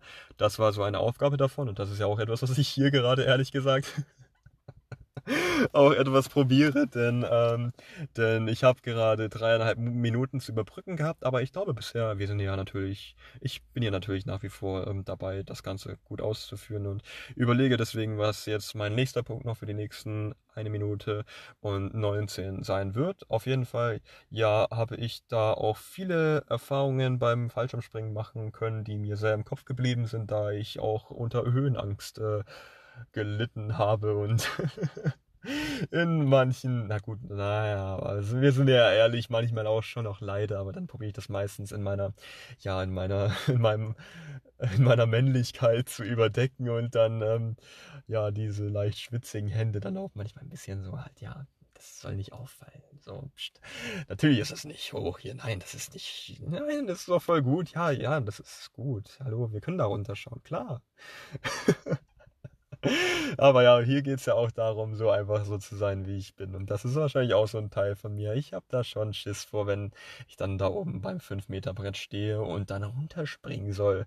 Da mache ich dann gerne auch mal ein Gesicht, in dem dann Angst wiedergespiegelt ist, wenn ich mit gestreckten Beinen ähm, dann in Richtung Wasser falle. Denn das sind ja auch meistens mehr als fünf Meter, zumindest optisch. Das sind ja dann auch meistens zehn Meter, dadurch, dass das Wasser ja, dass man ja auf den Grund sieht. In jedem Fall. Jetzt ist soweit der Moment erreicht, als dass ich sage, diese 1 Minute 20 habe ich überbrückt und jetzt gibt es eine Pause. Teil 2 dieser Geschichte. Ich weiß noch nicht, wie ich diese Zwischensequenzen ja ähm, ausfüllen soll, ob ich da vielleicht nochmal Klaviermusik einfüllen soll. Und das möchte ich einfach auch mal ansprechen. So. Ähm, zweiter Podcast, da möchte ich das mal ansprechen. Ich habe das mehr oder weniger spontan gemacht beim ersten Podcast. Ähm, ich habe halt schon überlegt, was soll ich da jetzt reinfügen und ähm, und ich spiele sehr, sehr viel Klavier. Und ich glaube, das ist genau auch so ein Punkt, so der genau das auch so ein bisschen ja widerspiegelt oder ja. Also halt, ich ähm, spiele sehr, sehr viel Klavier und habe das Gefühl, dass sehr, sehr viel davon auch ungehört ist. Also, ähm, und ich spiele auch nicht professionell und da sind sicher viele Dinge dabei, die man als professioneller Klavierspieler anders handhabt. Ähm, aber ich liebe das auf jeden Fall. Oder da sind so, so viele Emotionen, Erinnerungen und Augenblicke da drin verfügbar. Und so facettenreich ist das Ganze auch. Ähm, auf jeden Fall ähm, möchte ich das halt auch hier auch, ja, ich habe das Gefühl, das ergänzt sich, glaube ich, ganz gut. Ich weiß es nicht. Ich meine, ich mache das alles ja auch zum ersten Mal. Auf jeden Fall kann ich mir vorstellen, dass das Ganze, ja, gut ist oder keine Ahnung. Ähm, oder halt gut passt. Also zumindest, wenn ich das jetzt nur am Anfang und am Ende so für 30 Sekunden oder ähnlich einspiele. Und dann habe ich auch das Gefühl, dass ich ja ähm, neue Musik einspiele und, ähm, und das Ganze auch irgendwo speichere. Das ist mir auch wichtig. Ähm, ich habe äh, deswegen Status Quo, was das angeht. Quo, Alter. Status Quo ist auch so ein richtig, ähm, ja, muss man, kann man sagen, muss man nicht sagen, aber ähm, ja, auf jeden Fall. Wir sind ja hier und ich, ich, möchte ja auch, ich möchte auch daran arbeiten tatsächlich, wie ich mich ausdrücke. Das ist tatsächlich so. Und äh, ich möchte auch nicht, dass es zu äh, verkopft, zu unrealistisch, zu unauthentisch rüberkommt, so, weil letzten Endes möchte ich ja auch nur ich hier sein. Aber ich habe das Gefühl, dass es mir auch, ja, dass ich es mag, auch so in Bildern zu sprechen oder halt probiere, Bilder zu beschreiben. Und ähm, ich weiß nicht, wie sich das all, all das hier anhört, ob man da mich raushört, aber ich glaube schon, weil ich glaube schon, das finde großteils jetzt ich, was ich ja auch bin. Ähm, das ist ja auch sehr persönlich hier alles tatsächlich. Ich glaube, das ist deutlich persönlicher, als ich ähm, hier mit vielen anderen auch guten Freunden spreche, was ich ähm, schade finde, denn ich mag es auch wirklich und ich habe, ich mag's, ich mag wenig, also ich mag wenig Dinge weniger, oh Gott, Alter, aber ja, ich mag wenig Dinge wenig mehr als, ähm, als ein gutes Gespräch zu haben. Das ist wirklich, ich liebe es, gute Gespräche zu haben. So. um diesen unnötig komplizierten Satz auch mal auf etwas runterzubrechen. Ich liebe es, gute Gespräche zu haben. Alter, wirklich, ähm, das ist äh, gerade etwas, sowas wie ich es abends beschrieben habe, ist schon ziemlich viel wert. Auf jeden Fall kommen wir dann zum Thema Klavier und das noch ein bisschen. Ähm, ich habe das äh, den letzten Podcast, da äh, ich bin ja auch selber noch hier am schauen, wie geht hier überhaupt was in dieser App. Also das ist so eine App, mit der ich gerade arbeite und da kann man auf jeden Fall dann einzelne Segmente hinzufügen und da habe ich jetzt einfach so, ein, so Sprachnachrichtensegmenten mit mir, also mit äh, ja aufgenommen, zusammengefügt, wie ich da Klavier spiele. Das erste dürfte ähm, Brotbrechen von Shindy gewesen sein, beziehungsweise das soll das äh, sein und das also das abgewandelt. Also ich wandle viele Lieder eigentlich so ab oder das Abwandeln hat ja auch so etwas, als wäre das absichtlich, aber na gut, ich spiele ich spiel die eigentlich alle nach und dann spiele ich die meistens so nach, wie ich glaube, dass sich das anhört und äh, ja, das ist dann auch überhaupt nicht, dann hat keine Garantie auf Richtigkeit und alles und ich weiß auch, dass dieser Song eigentlich dann auch anders klingt, also das heißt, also um ein bisschen darauf einzugehen, auch nicht zu sehr, aber ein bisschen. Ähm, der Song, also das ist dieses Intro-Ding vom letzten Podcast, der hat ja etwas, ähm, der beginnt ja mit einer, einer Note in der linken Hand und dann einem einer anderen Note in der rechten Hand. Also das sind im Endeffekt nur zwei Finger, mit, womit das Ganze losgeht. Dann irgendwann ist das ein Akkord in der linken Hand und das in der rechten Hand bleibt eigentlich gleich. Um, ähm, auf jeden Fall im eigentlichen Song, da geht das Ganze dann noch weiter und dann wird das Ganze noch ausgebaut, aber ich fand das jetzt Ganze sehr, ja, so gut, wie das jetzt hier war, weil ich fand, es hatte einfach was, ja, chilliges oder ich habe das Intro auch immer voll geliebt davon, zu Brotbrechen. Das ist so ein Lied, was von Shindy und Bushido veröffentlicht worden ist. Ähm, ist allerdings ein sehr cooles Musikvideo auch, da, wurde, da, sind, da werden dann so große Räume abgefilmt zu dieser Klaviermusik, was sehr, sehr passend ist und ähm, auf jeden Fall ja. Und das am Ende, das war tatsächlich ein Song, ähm, den habe ich, ja, das ist in dem Sinne kein Song, aber das ist eine Melodie, die ich jetzt selber hier ähm, konstruiert habe. Ich weiß da gar nicht, wie ich das nennen soll, aber das ist ja jetzt auch nicht groß professionell oder sonst was, aber ich fand die einfach, die ist mir im Kopf geblieben und ich fand ich sehr schön und ähm, dafür wollte ich irgendeine Verwendung haben und ich fand das, ähm, ja, das äh, sehr passend oder halt sehr, ja, cool, das hier jetzt auch in meiner ersten Podcast-Folge so als etwas Persönliches darzubringen. Und ähm, genau. Das Lied, was, ähm, ja, ich habe das Gefühl, das ist schon, das bringt auch so ein bisschen so Erinnerungen wieder, auch in meine Zeit als Flugbegleiter. Und das habe ich damals auch geschrieben gehabt mit ein paar Gedanken im Hinterkopf. Auf jeden Fall, ja. Ähm, um dann weiterzugehen in Richtung Fallschirmspringen. Ähm, das ging damals los, als ich 17 war, beziehungsweise als ich 16 war und mir für meinen 17. Geburtstag einen Tandemsprung gewünscht habe.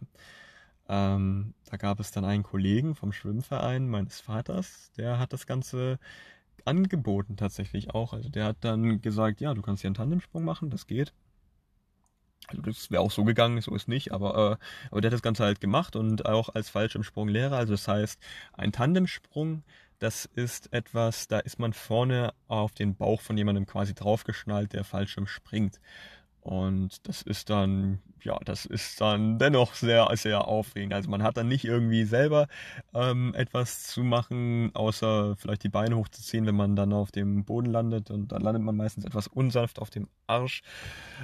Oh ja, schön, nötig jetzt hier das, äh, das gedroppt zu haben, das Wort. Aber äh, ähm, auf jeden Fall ähm, war das dann damals eben so das Ding, was ich mir zum 17. Geburtstag gewünscht habe. Ich war dermaßen aufgeregt. Ich habe mich äh, auch richtig drauf gefreut und alles Mögliche. Damals auch so eine Phase, wie ich sie ja gerade auch schon mal beschrieben habe.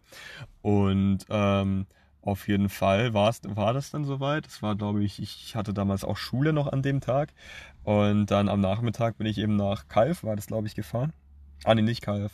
Irgendwann das Kalf war danach erst. Aber ja, auf jeden Fall ähm, dann war ich dort und dann wird man dann eben da so eingewiesen und dann, ja, und um die und die Uhrzeit starten wir. Dann hat sich das alles ein bisschen in die Länge gezogen.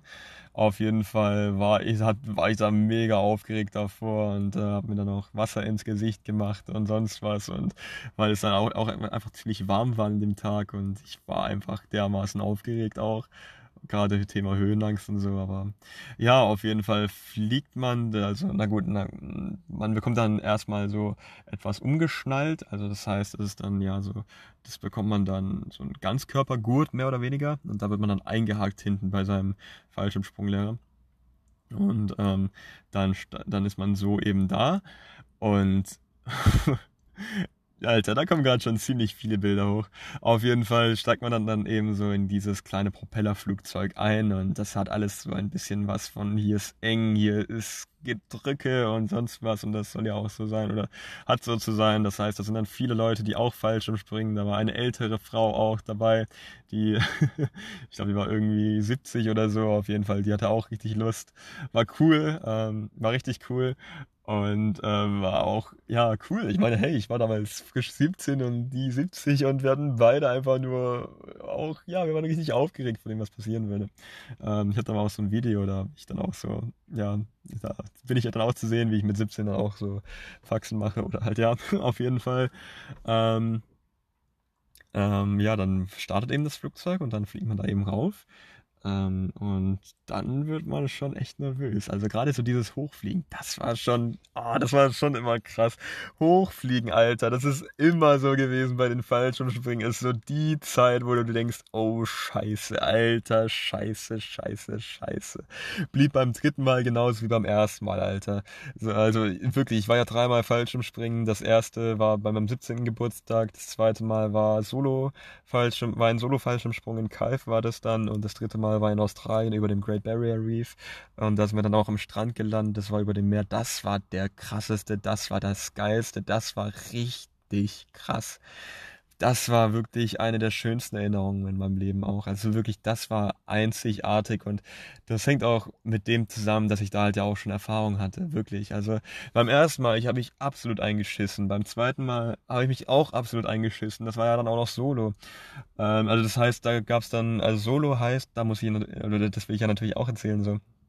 Ähm, das war dann in Kalf. Ich habe mich damals schlau gemacht und das ist dann so ein Fallschirmsprung, der zielt darauf ab, dass du dann alleine aus dem, aus dem Flugzeug springst. Du hast zwei Leute an deiner Seite, die dich stabilisieren und die für deine Sicherheit so weit sorgen, bis dein Fallschirm offen ist. Also das heißt, du ziehst deinen Fallschirm dann und, ähm, und boah, das ist gerade so ein Riesenfass, was ich hier auch gerade aufmache, weil da so, so viele kleine Details auch zu erzählen sind. Aber wirklich, ähm, auf jeden Fall, ähm, genau, und dann, da habe ich mir dann natürlich dermaßen eingeschissen. Oder ja gut, also das war halt auch, da gab es dann auch äh, zwei Tage im Vor Voraus, äh, die man dann Vorbereitung hatte. Es waren jemals zweimal zwölf Stunden. In Kalf war das. Dann hatte man so eine kleine Prüfung auch, so eine theoretische Prüfung, eine praktische Prüfung und ähm, und ja, und hey, das war, da gab es dann auch so einen Hänger und das war dann so ein Ding, da wurde man hochgezogen und da musste man dann verschiedene Manöver ausüben. Das heißt, da musste man zum Beispiel simulieren, was passiert, ähm, wenn der Fallschirm sich jetzt dreht, also, ähm, also halt verdreht und dann musste das Ganze lösen. Ähm, also das heißt, da musste dann mit den Füßen dagegen treten, so, also mehr als würde, also du musst halt einen Impuls dadurch geben, dass du mit deinen Füßen in die Gegenrichtung trittst, so, während du dann da oben rum machst. Ähm, wenn das dann nicht geht, dann musst du, ähm, dann hast du so, also da hast du dann immer zwei, ja, so Griffe, auf jeden Fall auf der einen Seite, damit kannst du dann sorgen, dass du den, den Fallschirm dann wieder abtrennst. Also das heißt, dann bist du wieder im freien Fall und da musst du drei Sekunden warten und danach ziehst du den Reserveschirm auf. Und Alter, ja, das war krass. Ich weiß gerade gar nicht so genau, ob das mit den drei Sekunden da war oder ob das an einer ob das davor war, aber ich weiß nicht, ich will, ich will ja auch nicht mit Halbwissen hier um mich werfen. Auf jeden Fall, ähm, ja, aber, aber dann gab es eben so Vorbereitungsdinger und, ähm, und der Fallschirmsprung, der lief dann krass ab. Also da gab es dann auch so, so, so Übungsdinger, die dann auch ähm, gemacht. Alter, ey, da kommt gerade so viel auch wieder an Erinnerungen hoch. Das war dann, ähm, ich glaube, das war Oktober 2018, dass ich das gemacht habe. Oder im September? September. Ja, auf jeden Fall sowas um den Dreh. Ähm, das war dann, ja, dann fliegt man da hoch. Ich habe mir dermaßen also das war beim ersten Mal ja schon schlimm, aber beim zweiten Mal das Ganze da alleine zu machen und dann fliegst du da hoch und du weißt, okay, du fliegst jetzt nicht mit dem Flugzeug runter, du machst das Ganze hier mit zwei Personen, die sind dann an deiner Seite, es gibt kein Zurück mehr. Du hast ein Höhenmesser an deinem linken Handgelenk. Ähm, aus 4000 Metern springst du dann und dann hast du bestimmte Kennzahlen so, also das heißt, du hast dann ähm, bis 2300 Meter ähm, hast du dann äh, ja dann eben zu checken, dann sollst du möglichst stabil sein. Ähm, also das heißt, dann hast du dann zwei Personen an deiner Seite, die dich dann so festhalten an Schulter und, ähm, und Hüfte ist das. Auf jeden Fall wenn du dann da stabil bist, dann, äh, dann signalisierst du das ähm, und dann bei 2000, also stimmt, dann sagst du No More Work und dann äh, schüttelst du die Arme so vor dir und schüttelst deinen Kopf auch, damit die das sehen, damit, du, damit die sehen, dass du realisiert hast, dass wir 200, 2300 Meter haben. Ähm, dann äh, bist du bei 2000 Metern, dann winkst du ab, dann bewegst du deine Arme, ähm, dann wartest du 1900 also 1900, 1800, 1700. Bei 1700 ziehst du den Fallschirm und ähm, in dem Moment, ähm, wo du den Fallschirm ziehst, dann geht ein riesen Ruck durch dich hindurch und das zieht dann, Alter, aber dann, dann bist du erstmal aus dem komplett freien Fall dann auch erstmal da in der Luft am Hängen und baumelst dann dort und dann brauchst du erstmal auch eine Sekunde, um dich zu besinnen, okay, hier sind wir gerade. und dann hängst du da alleine eben. Und du hast dann eben Steuerlein. Also das, äh, das wurde da auch schon am Boden dann auch schon geübt und ähm, ähm, beziehungsweise ja schon ausreichend erklärt und alles. Ähm, du hast dann eine Steuerleine auf der linken Seite, eine auf der rechten Seite, die, ähm, die hast du dann dort und dann musst du die Funktionen davon überprüfen. Das heißt, ähm, du gehst dann zuerst 180 Grad nach links, dann 180 Grad nach rechts, dann flärst du. Flären tust du, indem du, ähm, indem du beide quasi auf Schulterhöhe ziehst und das Flären, das heißt so, dass du dann smooth landest und das ist etwas, was mir dann auch so beim, beim tatsächlich, ähm, als ich dann im Cockpit dann manchmal vorne sitzen durfte bei der Swiss als Flugbegleiter, dann, äh, dann wurde davon auch geredet und dann habe ich mich auch einmal darauf bezogen, auf dieses Flären. Also das heißt, wenn ein Flugzeug zum Beispiel landet, dann flärt es auch äh, so kurz bevor das aufsetzt, um das Ganze so ja angenehm zu machen oder halt ja. Auf jeden Fall, das macht man dann zum Beispiel auch kurz bevor man landet. Auf jeden Fall, dann hängt man da da eben in der Luft und dann macht man so, so diese Tests und okay, läuft ja schon mal ganz gut so. Und dann die große ja Schwierigkeit ist es halt dann so den Landebereich ähm, zu realisieren so und ähm, das ist natürlich alles für Anfänger gemacht dort. Das heißt, dort gibt es auch jetzt nicht irgendwie Sturmmassen, sonst was oder äh, Wälder oder sonst was. Da kannst du eigentlich nicht viel falsch machen. Hast du natürlich dann trotzdem Angst in der Situation, dann, dass da irgendwas schief läuft und du landest dann irgendwie in einem Baumhaus oder so. Auf jeden Fall Auf jeden Fall, ähm, ja, dann, dann hängst du da in der Luft und schaust so, okay, wo ist, also, so, ich mein, da ist ja Adrenalin hoch 10.000. Du bist, ich war noch nie so dermaßen voll mit Adrenalin wie in der Situation, weil wenn du in der Situation ja irgendwas verkackst, dann zählt das ja. Dann, dann ist das ja so, so dass, dass du dann wirklich der bist, der am Arsch bist, nicht irgendwer du müsstest schauen, dass du dir jetzt landest. Und da gibt es jetzt keine zwei Meinungen oder keinen doppelten Boden oder sonst was oder so. Auf jeden Fall, ähm, ja, dann schaust du eben, dass du das Ganze hier, also mit dem Lenken, dann lief es ja auch so. Auf jeden Fall, ähm, Alter, das war richtig krass, wirklich. Ich habe dermaßen Respekt davor gehabt, da jetzt zu landen. Ähm, du landest so, indem du quasi in einer U-Form anfliegst. Also das heißt, du machst ein U mehr oder weniger. Du fliegst mit dem Wind an, dann ähm, wendest du, wenn du auf einer bestimmten Höhe bist, und dann landest du gegen den Wind und flärst. Und dann solltest du dann auf dem Boden landen. So, so zumindest der Plan so. Auf jeden Fall, ähm, ich habe dann eben ja überall Wiese gesehen und dann, dann okay, okay, okay, wir bekommen das hin wir bekommen das hin und machen das jetzt einfach. Und dann kommt halt der Boden immer näher und ähm, dann, äh, ja, dann hast du ja auch nicht viel mehr Auswahl, als das jetzt zu machen. Und dann, ja, dann eben, ähm, das gibt, gab so eine Windhose so, an der konnte man das dann eben sehen so. Und wir haben davor das auch schon eingetrichtert bekommen, so, so anfliegen, so landen. Also haben wir das auch schon so gezeigt bekommen so. Und dann, äh, ja, dann äh, bin ich da mein U geflogen und man war über Walkie-Talkie dann auch so mit dem verbunden. Also man hatte immer per Walkie-Talkie dann auch einen Ansprechpartner, so, also sowas nicht. Also beziehungsweise einen, der sich um einen gekümmert hat. Der hat dann gesagt zum Beispiel, ähm, ähm, wann man jetzt flären soll. Also das heißt, man ab 10 Meter Höhe, also wenn man dann wirklich kurz über dem Boden ist vergleichsweise, dann, dann muss man zum Beispiel ähm, jetzt auf halb und dann, ähm, wenn der 3, 2, 1 sagt, dann landen. Also äh, das ist eigentlich schon verrückt. Was für eine enorme enorme Verantwortung man da so übernimmt, so für sich selbst. Weil da hilft ja, also. Auf jeden Fall, ja. Ich, also das ist ja auch alles sicher und da passiert ja auch nichts. Oder zumindest ja, zumindest bekommt man davon ja nicht viel mit. Und ich bin auch der Überzeugung, das Ganze ist auch sicher. Also wirklich, ähm, die haben auch alle einen Eindruck gehabt, als hätten die da Ahnung von. Habe ich dann halt nicht in der Luft, aber das ist ja schon so gemacht, dass das sicher ist bei all dem, was ich erzähle. Aber nichtsdestotrotz, das war natürlich so dermaßen voller Emotionen gepumpt auch. In dem Moment auf jeden Fall ähm, ja dann dann dann eben da so angesetzt und dann so pf, okay durchatmen und jetzt mach einfach.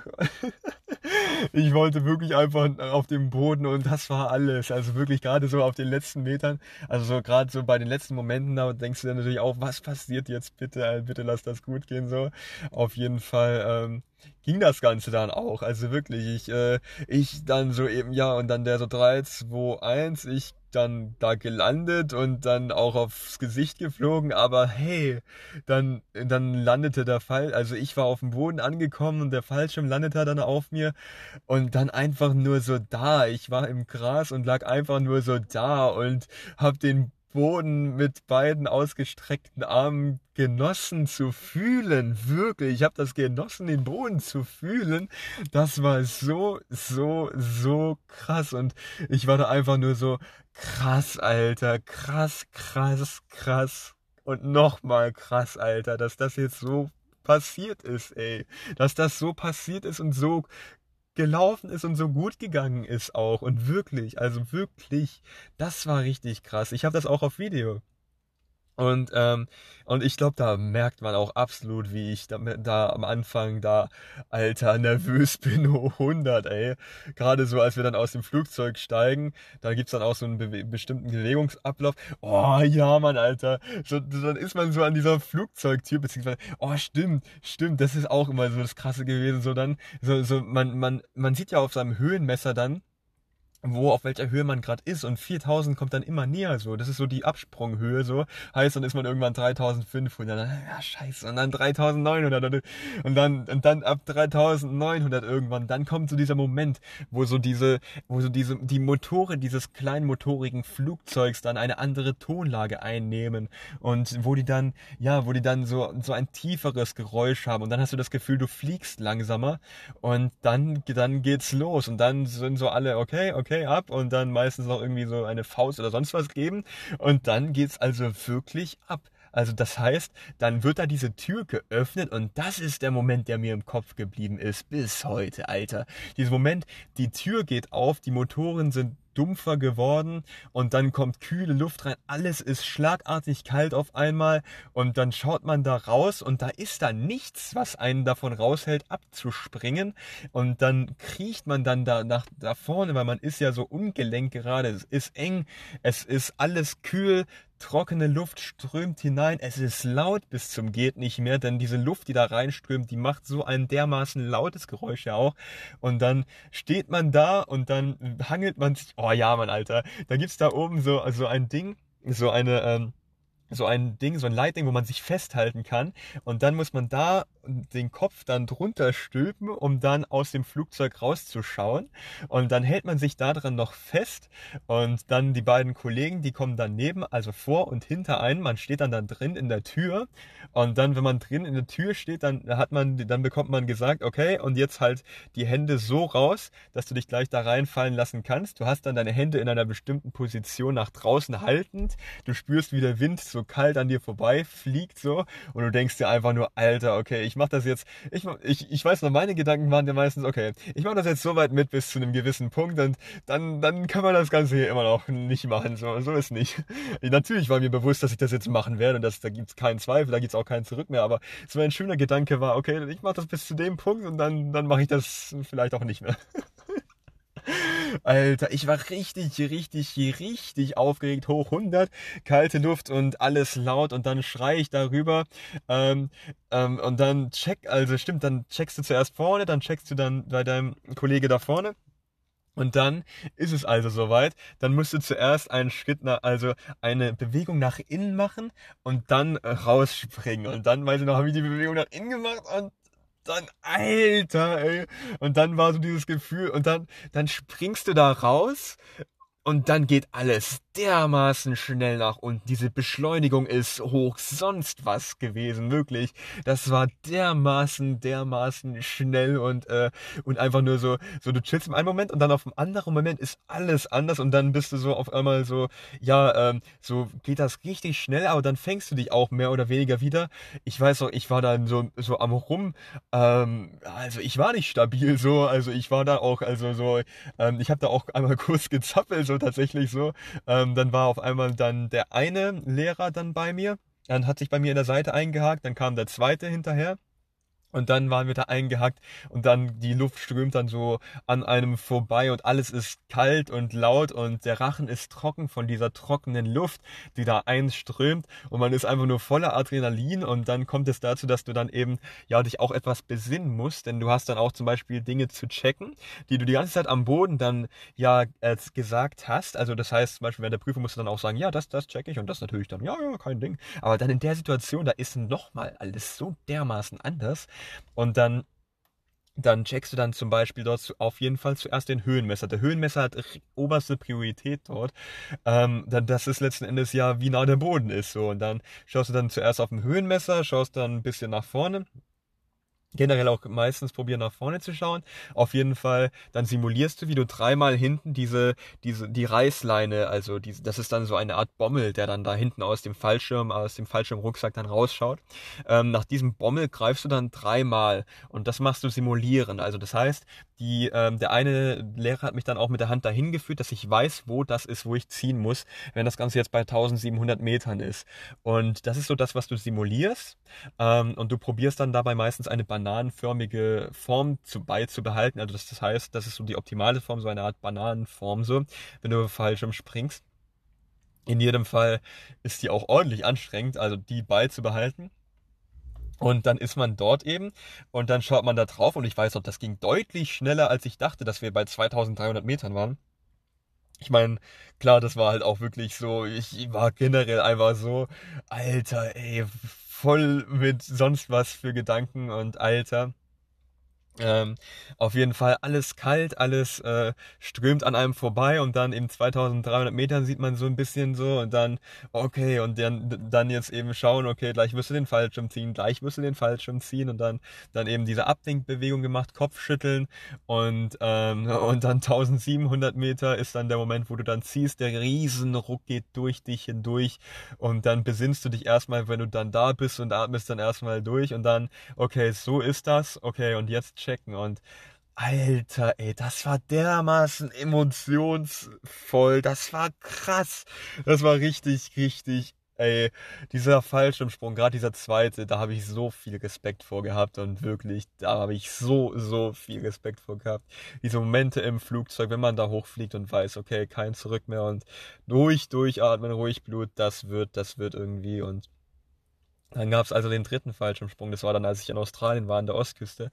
Das war dann ähm, relativ schon gegen Ende meiner Ostküstenreise. Also ich bin da die Ostküste hochgereist. Ähm, Im Norden von Australien, da gab es so einen Ort, der hieß Mission Beach.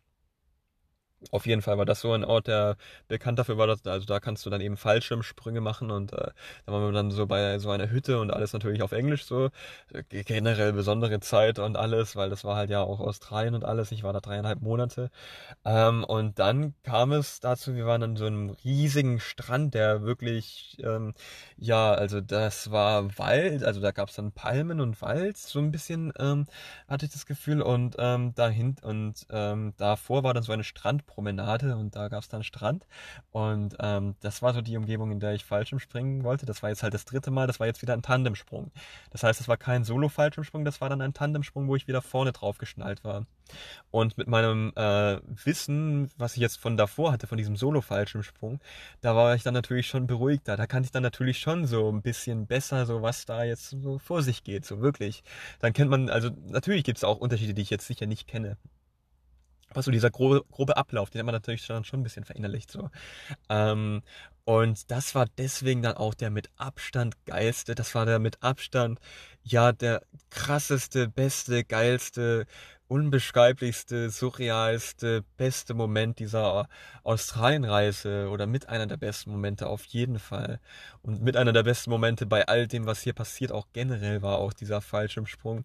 Denn ich weiß noch, ich, ähm, dann fliegt man da eben hoch und natürlich habe ich dann auch wieder, oh scheiße, gedacht so beim Rauffahren, beim Rauffliegen in diesem kleinen blauen Flugzeug und dann auf einmal, dann ist man da eben draußen und, ähm, und dann heißt es eben zu einem Jahr den Kopf in den Nacken legen und dann wird man gleich rausspringen und ich dann nur so, okay, okay, okay, okay, okay, okay. Und dann ähm, ist es eben soweit, dann springt man da raus und dann kennst du ab einem gewissen Punkt schon so die ganz groben Züge. Ich meine, klar kenne ich auch nicht alles, aber das kannte ich dann eben schon, so diese, diese krasse Beschleunigung, die da auf einen zukommt und dieses riesige nach unten, dieses, dieses Luftloch, in das man da fällt, dieses Unendliche, in das man da fällt, dieses Unbeschreibliche auch, in das man da fällt.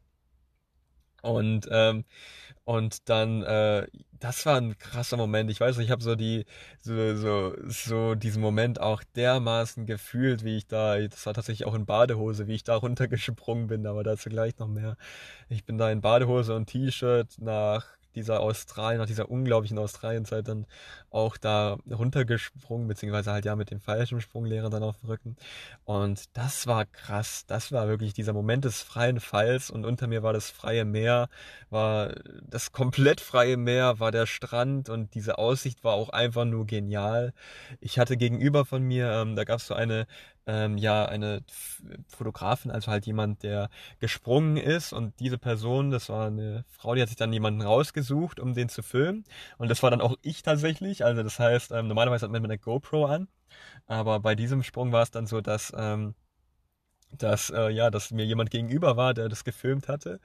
Und ähm, das ist, gibt's auch auf Video. Und ähm, das war krass, das war richtig emotional, wirklich.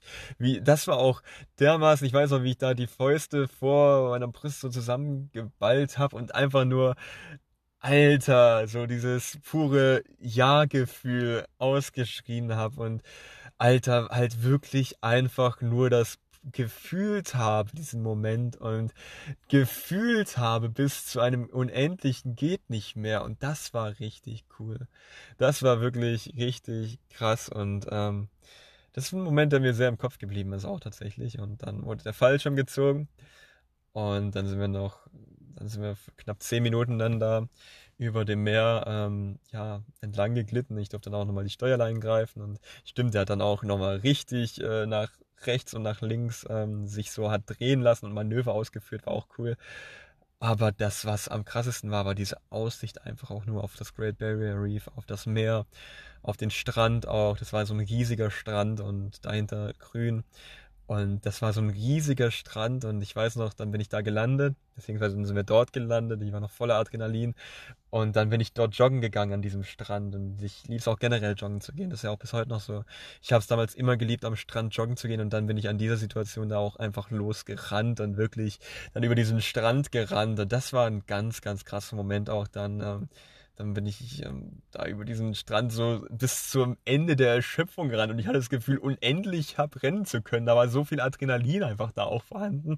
Von dieser unglaublichen Situation auch einfach nur, von dieser unglaublich surrealen Situation. Ich meine, das war so, ist so krass und hat sich auch sehr eingebrannt, habe ich das Gefühl. Diese, äh, dieser Fallschirmsprung in Australien war wirklich auch deswegen so der beste von den dreien, weil danach halt auch einfach losgerannt bin und am Strand war und dann ins Meer gegangen bin und Alter, das war richtig intensiv und das war unglaublich, wirklich. Das war richtig cool und ähm, bei all dem, was passiert ist, bin ich auch froh, dass ich diese Erfahrung habe machen dürfen. Das ist mir auch viel wert und Fallschirmspringen hat für mich bis heute einen sehr, sehr besonderen Stellenwert, ähm, weil das einfach so viele Emotionen sind, die da gebündelt sind. Das heißt, die Angst die Angst, die ja absolut vorhanden ist. Ich habe Angst, natürlich, ähm, wenn ich da hochfliege und sonst was. Ähm, der man sich ja in einer gewissen Weise auch stellt und ja, Alter, und gerade dieser zweite, der war schon verrückt. Und der erste, da hatte ich auch Schiss. Und der dritte, der war dann, hatte ich auch Schiss, aber da hatte ich, da hatte ich wirklich Zeit zu genießen. Da hatte ich wirklich das genossen und das war richtig cool. Ja. Das ist so ein kleiner Exkurs jetzt hier in meine Fallschirmsprung-Erfahrungen. und ich möchte vielleicht schon noch mal einen machen. Vielleicht eines Tages, aber das hat auf jeden Fall Zeit. Ich habe mich auch mal darüber, da, über die ähm, Möglichkeit eines Fallschirmsprungscheins zu absolvieren, so informiert. Und den, den ersten Solosprung, den ich gemacht habe, der ist auch für den Fallschirmsprungschein auch anerkannt. Also das heißt, es ist der erste von neun. Dann hat man so eine Solo-Lizenz und danach muss man noch ganz viele machen mit einem Lehrer, der an einer Seite ist. Und dann kann man irgendwann Solo-Fallschirmspringer werden. ist auch kostspielig, aber hey, bei all dem für das hier war das die Kosten sowas von wert. Das ist nicht in Worte zu fassen, ja. Auch dass ich die Videos davon habe, ist mir viel wert. Ähm, ich habe das erste damals ähm, gratis dazu bekommen, das zweite habe ich dann ähm, gekauft. Und das dritte habe ich dann auch gekauft, was damals sehr teuer war. War echt teuer, aber das war es absolut wert, das gekauft zu haben. Ich, stand damals, ich war damals halb pleite, ich brauchte einen Job und das war damals dann auch, äh, ja, in Cairns war das, also in Nordaustralien. Dort habe ich dann auch als Fahrradtaxifahrer dann angefangen zu arbeiten. Alter, als Fahrradtaxifahrer, das war halt so eine Fahrradrikscha und äh, ja, das war auch einer meiner interessantesten Jobs, um es mal so auszudrücken. War cool, war, war echt cool.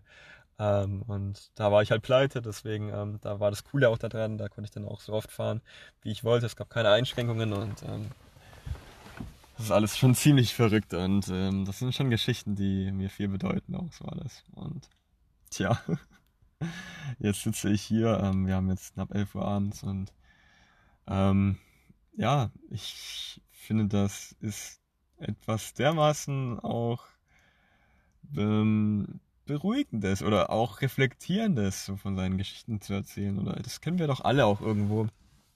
So Momente, von denen wir gerne erzählen.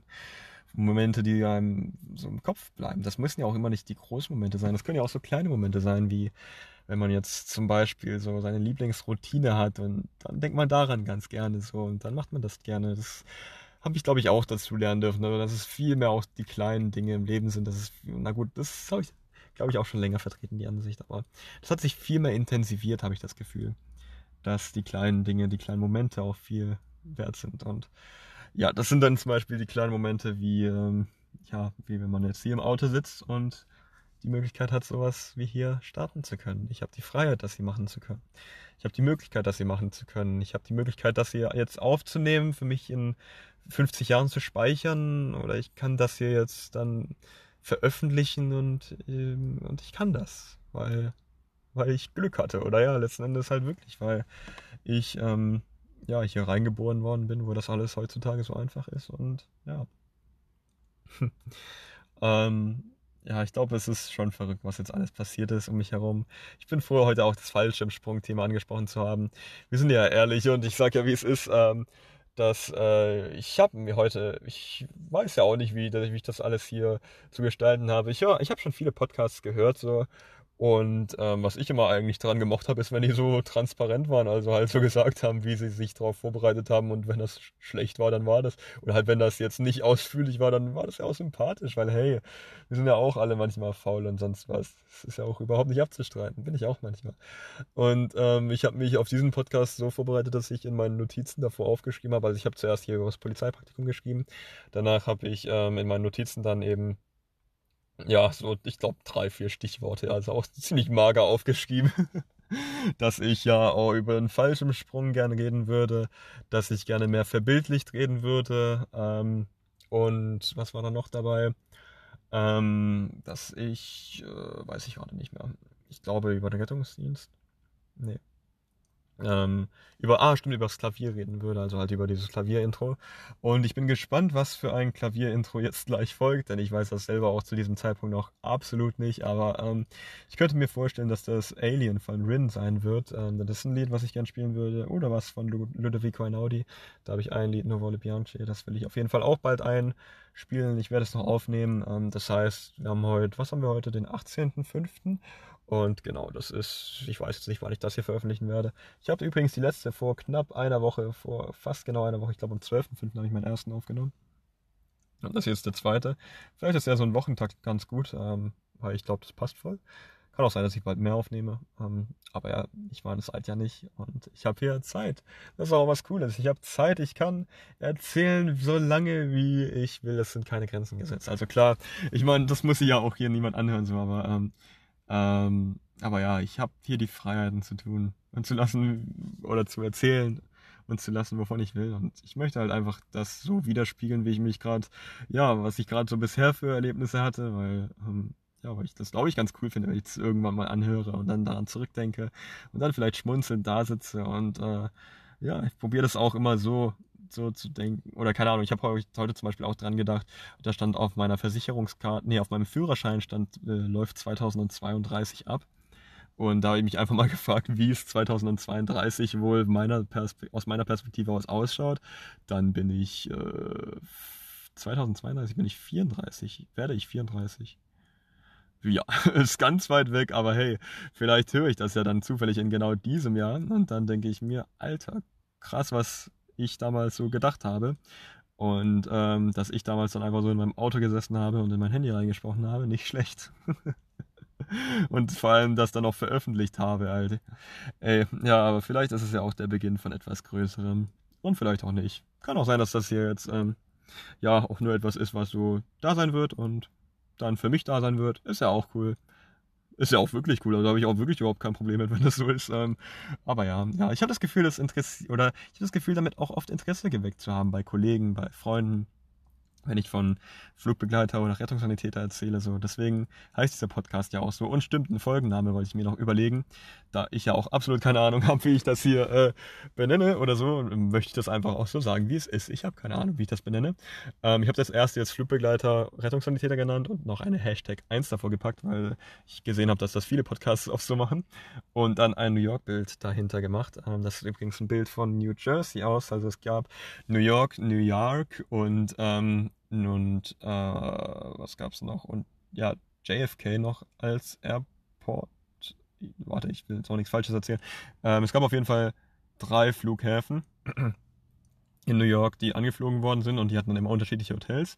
Und das von Newark war das dann auf jeden Fall, das hatte das Hotel in New Jersey und das ist so gegenüber, also das ist genau bei New York auf der anderen Seite. Also da fährt man dann mit der Metro dann rüber. Ähm, und ich habe New York immer absolut geliebt. New York war richtig, richtig cool, die Stadt. Ich habe das wirklich geliebt. Ich war da fünf, sechs Mal äh, mit der Swiss. Ähm, dann nicht sonderlich lang, weil die Stadt wird sehr oft angeflogen. Also das heißt, man hatte meistens so 24, 30 Stunden dort. Aber das habe ich da auch immer genossen. Und dadurch, dass man mehrmals dort ist, genießt, kann man die Stadt auch echt kennenlernen. So. Und das war dann auch im Sommer und hey, das war echt cool. Und ja. So verrückt alles, wirklich.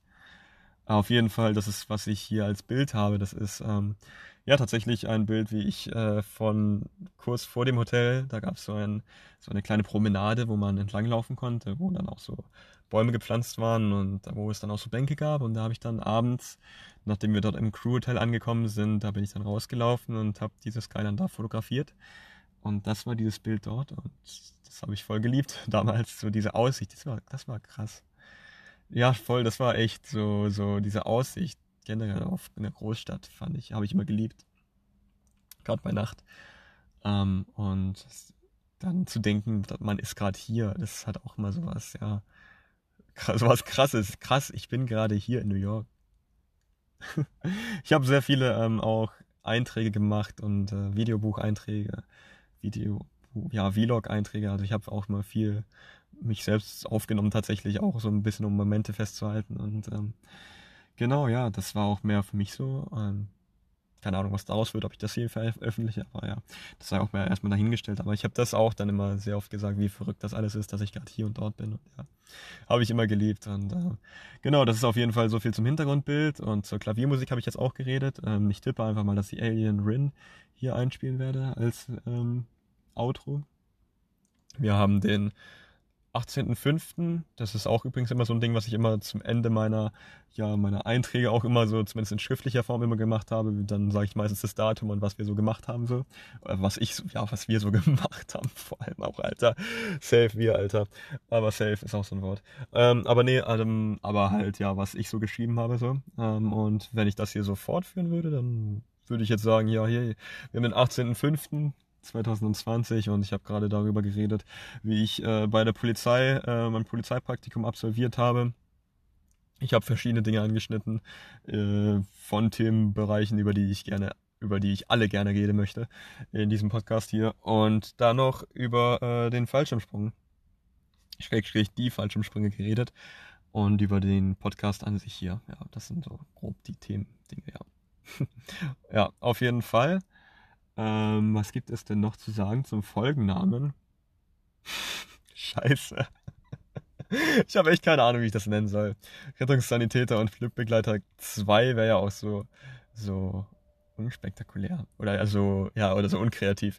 Ähm, Dinger, Dinger ist ganz cool. Fallschirmsprung.